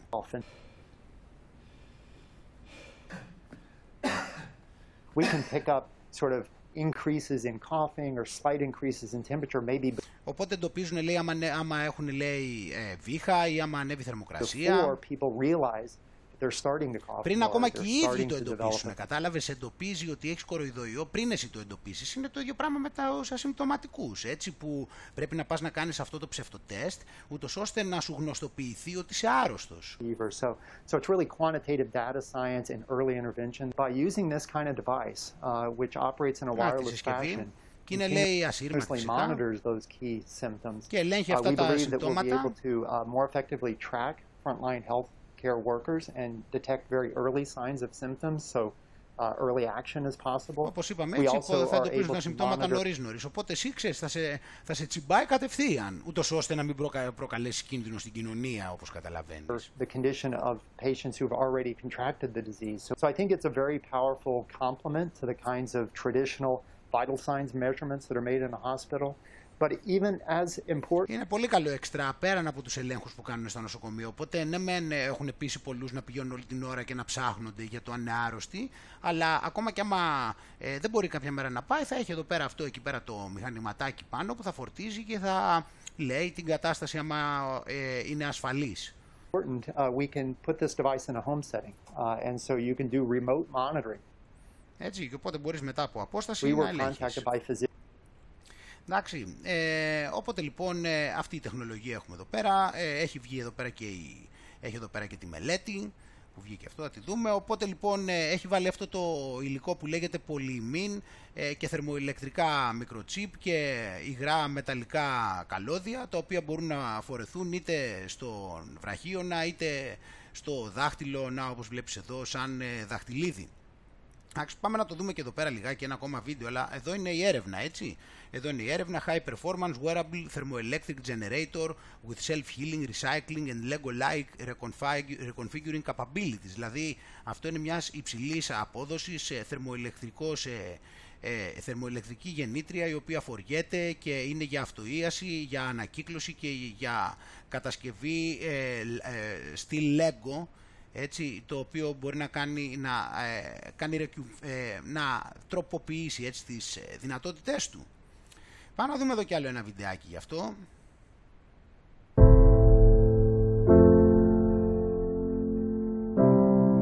Βλέπεις εδώ πέρα ότι, ο, ότι το ανθρώπινο σώμα είναι ένας, ε, είναι ένας ε, παραγωγός ε, θερμότητας, έτσι, και βγάζει εκατό βατ θερμότητας, ε, ενώ το λάπτοπ εδώ καίει εξήντα πέντε βατ ηλεκτρισμού.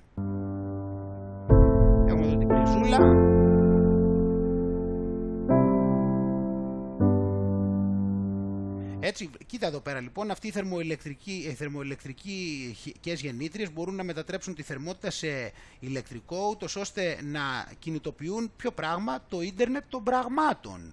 Αυτό για το οποίο μιλάμε, τη σύνδεση ολονών, τον μετανθρωπισμό, τον αντανθρωπισμό.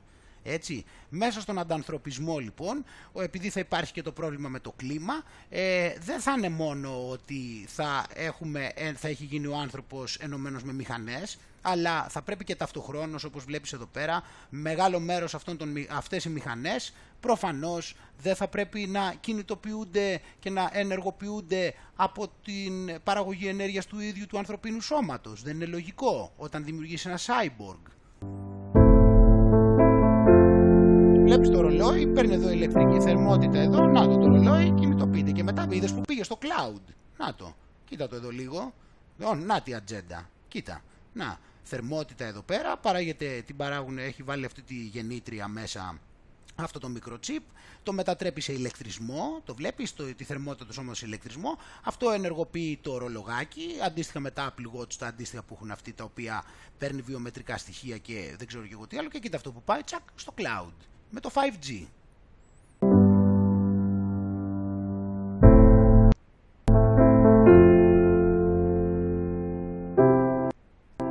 Εδώ λέει για το δέρμα του ανθρώπου, το πώς πηγαίνει κάπως σαν καμπύλη και είναι εύκολο να μετατραπεί και μπορεί να αυτοϊαθεί. Εντάξει, όχι να αυτοϊαθεί για τα πάντα, σε κάποιες περιπτώσεις χρειάζεται και εμβόλιο. Αλλά αυτό δεν ταιριάζει με αυτά τα χαρακτηριστικά του σώματος. Οπότε αυτοί είναι λοιπόν φορούμενοι, θερμοηλε... φορούμενες θερμοηλεκτρικές γεννήτριες. Βλέπεις εδώ τι, καλό, τι καλή συσκευή είναι, λεπτή, λέει, motherboard, η μητρική κάρτα. Να, κοίτα εδώ. Να δω όλα τα χαρακτηριστικά, κοίτα, ελαστική. Να, κοίτα πόσο ελαστική, πόσο εύκολο να λυγίσει. Καλές μηχανιστικές ικανότητες, είναι πολυμερές, να, πολύ, καλές, πολύ καλούς συνδέσμους, χημεία η οποία δημιουργεί αυτοίαση, έτσι, ανακύκλωση, όπως είπαμε, να το, είδα, αυτοϊένεται, να.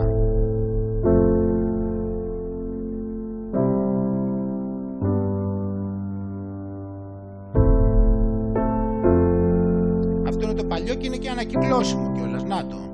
Το πολυμερές πηγαίνει μέσα σε, μπορεί να το είναι και ανακυκλώσιμο υλικό. Είδες, προσέχουνε, βλέπεις εδώ, προσέχουνε και το περιβάλλον. Αυτό να ξέρεις, δεν είναι μόνο ότι σου φτιάξανε κάτι τόσο πολύ χρήσιμο, ε, αλλά προσέχουν και το περιβάλλον.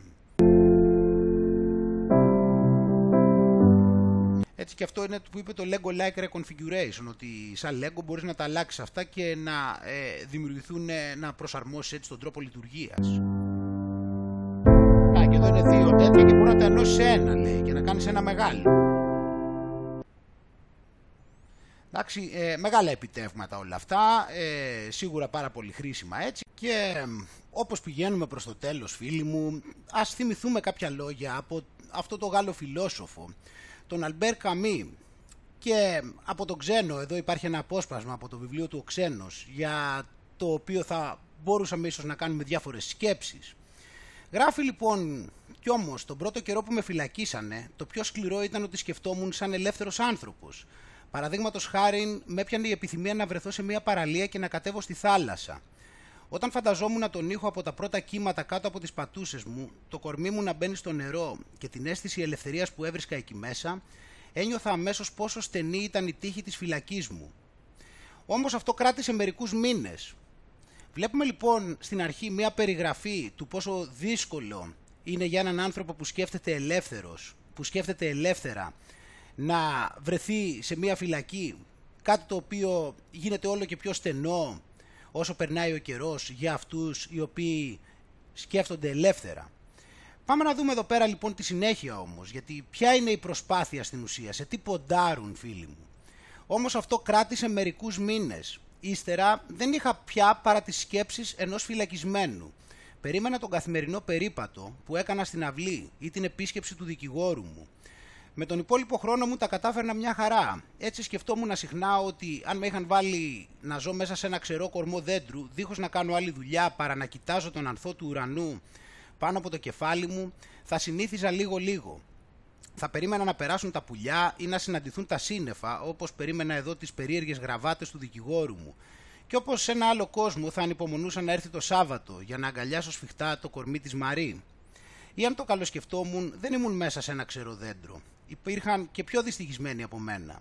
Εξάλλου, αυτή ήταν μια ιδέα της μαμάς και την επαναλάμβανε συχνά, ότι τελικά όλα ήταν μια συνήθεια. Έχουν τους πόρους, φίλοι μου, να μας πιέζουν με κάθε τρόπο σε αυτό το πλαίσιο το οποίο θέλουν και να μας φτάσουν σε ένα σημείο στο να μας γίνει συνήθιο αυτή η αλλαγή.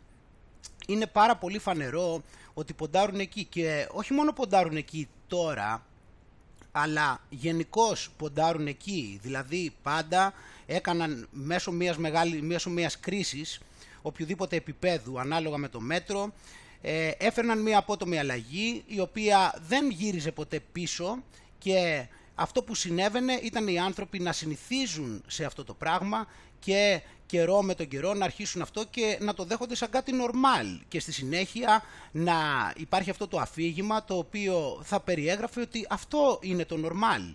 Και φαντάσου τώρα, όπως έχουμε πει και άλλες φορές, ότι αυτό συμβαίνει από γενιά σε γενιά, επί αιώνες. Όλο και περισσότερο αυτό το σύστημα υποδούλωσης σφίγγει τη, τη θηλιά γύρω από το λαιμό του ανθρώπου.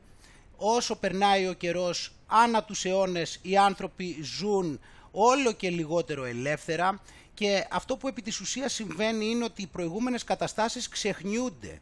Δηλαδή, από τη μία η ιστορία περιγράφεται με τον τρόπο που θέλει αυτός ο οποίος ελέγχει το αφήγημα, από την άλλη οι γενιές περνούν και δεν μπορούν να συγκρατηθούν οι μνήμες για το πώς, πόσο διαφορετική ήταν η ζωή κάποια χρόνια πριν. Στην καλύτερη περίπτωση δηλαδή κάποιος να έχει ακούσει κάποιες εξιστορήσεις από τον προπάπο του.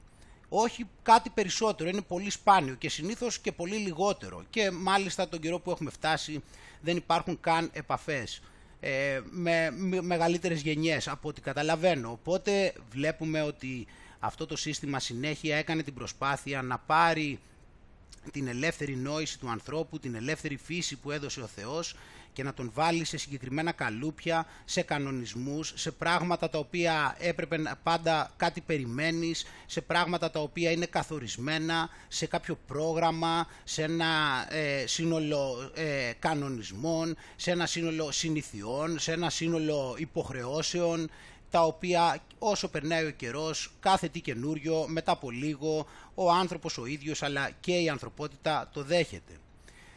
Βλέποντας λοιπόν αυτή τη μεγάλη εικόνα, φίλοι μου, ας μην μασίσουμε. Ας βλέπουμε την κάθε ημέρα σαν να είναι κάτι το διαφορετικό, γιατί είναι. Κάθε στιγμή είναι κάτι μοναδικό, κάθε στιγμή έχει και ξεχωριστές δυνατότητες και κάθε στιγμή δεν ξέρουμε πού θα μας οδηγήσει. Επίσης, ας δούμε τη φύση, ας δούμε τον περίγυρο, φίλοι μου, όπως τον έφτιαξε ο Θεός. Ας ακουμπήσουμε τα δέντρα και να νιώθουμε τη ζωή που κυλάει μέσα σε αυτά. Ας παρακολουθήσουμε τα ζωάκια, τα οποία τόσο αρμονικά λειτουργούν με το περιβάλλον τους. Ας έρθουμε σε επαφή, φίλοι μου, με ανθρώπους οι οποίοι μας καταλαβαίνουν, με ανθρώπους οι οποίοι σκέφτονται ακόμα ελεύθερα, με ανθρώπους οι οποίοι ακόμα δείχνουν φρέσκοι. Και αυτά τα πράγματα, φίλοι μου, είναι πράγματα τα οποία ηρεμούν τον άνθρωπο. Τον κάνουν να νιώθει λιγότερο περιστοιχισμένος από δυσκολίες. Κάνουν τον άνθρωπο, από ό,τι έχω καταλάβει, κάνουν τον άνθρωπο να του προκύπτουν οι ευκαιρίες. Διότι όσο ο άνθρωπος ηρεμεί και όσο ο άνθρωπος βγαίνει από όλο αυτό το αφήγημα και τις συναισθηματικές επιρροές που προκαλούνται από αυτό, όσο βγαίνει ανοίγονται νέοι ορίζοντες και σιγά σιγά αρχίζει και καταλαβαίνει ότι δεν χρειάζεται να αυτοπεριορίζεται. Αυτοί μας δημιουργούν κάποιο σενάριο, σου λένε ότι μόνο έτσι μπορείς να επιβιώσεις και εμείς την πατάμε και λέμε μόνο έτσι μπορώ να επιβιώσω, άρα αν δεν μπορώ να κάνω αυτό το οποίο μου επιβάλλεται και άρα θα μου το κόψουν, δεν μπορώ να κάνω τίποτα άλλο. Δεν βρίσκουν καμία άλλη διέξοδο. Όμως όσο ο άνθρωπος ηρεμεί, φίλοι μου, όσο έρχεται κοντά και αντιλαμβάνεται το μεγαλείο της δημιουργίας του Θεού, τον τρόπο που λειτουργεί ο Θεός, το γεγονός ότι σίγουρα η δικαιοσύνη του Θεού είναι ό,τι απόλυτο σε βάθος χρόνου, τέτοιου είδους πράγματα ηρεμούν, φίλοι μου, τον άνθρωπο και τον κάνουν να αρχίζει και να καταλαβαίνει περισσότερο ότι λύσεις και ευκαιρίες πάντα υπάρχουν. Απλώς μπορεί κάποιες στιγμές να μην μας έχουν εμφανιστεί ακόμα. Τι μας έχει πει όμως ο Κύριος? Ζήτα και θα σου δοθεί. Είμαστε ανοιχτοί πραγματικά όταν θεωρούμε ότι δεν υπάρχει διέξοδος να περιμένουμε και να είμαστε έτοιμοι να αδράξουμε κάποια νέα ευκαιρία που θα εμφανιστεί, φίλοι μου, θα εμφανιστεί. Και είναι η δική μου, η δική μου αίσθηση τουλάχιστον αυτή την εποχή, στους καιρούς τόσο αποκαλυπτικούς, τόσο ανελεύθερους, τόσο δύσκολους, που κάθε ομολογία δεκαπλασιάζει την ευλογία. Και το βλέπω πολύ συχνά αυτές τις μέρες, φίλοι μου. Βλέπω ανθρώπους οι οποίοι φαίνεται ότι τους παρουσιάζονται δυσκολίες, μπαίνουν, τους, μπαίνουν εμπόδια από το σύστημα και επειδή αυτοί διατήρησαν την ψυχραιμία τους, πίστεψαν, διατήρησαν την πίστη τους και ήταν ανοιχτοί και δεν μπήκαν στη μίζερη, το χαμηλή συναισθηματική κατάσταση που αυτός θέλει να μας βάλει και σε κάποιο διάστημα προέκυψαν ευκαιρίες και αυτοί ήταν έτοιμοι να τις αδράξουν και πολλές φορές η ζωή τους έγινε καλύτερη. Αυτό, φίλοι μου, λοιπόν, δεν είναι κάτι το οποίο απλά προέκυψε άξαφνα. Είναι η πρόνοια με την οποία λειτουργεί ο Θεός. Ας διατηρούμαστε, λοιπόν, δυνατοί, φίλοι μου, ας διατηρούμε την πίστη μας όπως και την εμπιστοσύνη μας ότι εδώ πέρα, σε αυτό τον κόσμο τον μη ελεύθερο, έτσι όπως δείχνει, σε υλικό πλαίσιο, είναι η πρώτη εικόνα. Στην πραγματικότητα είμαστε ελεύθεροι. Και όχι μόνο είμαστε ελεύθεροι, αλλά όσο αναζητούμε και ομολογούμε για την ελευθερία, τόσο και θα προκύπτουν ευκαιρίες, θα προκύπτουν λύσεις, θα προκύπτουν νέες δυνατότητες. Όσο είμαστε ανοιχτοί και ναι μεν είμαστε ρεαλιστές και γνωρίζουμε που πατάμε, αλλά από την άλλη ξέρουμε ότι το μέλλον πολλά μπορεί να επιφυλάξει σε αυτούς οι οποίοι είναι στο σωστό δρόμο. Καλή δύναμη, λοιπόν, και πάλι, φίλοι μου, σε όλους, με αισιοδοξία και με εμπιστοσύνη. Να είστε όλοι καλά. Γεια και χαρά.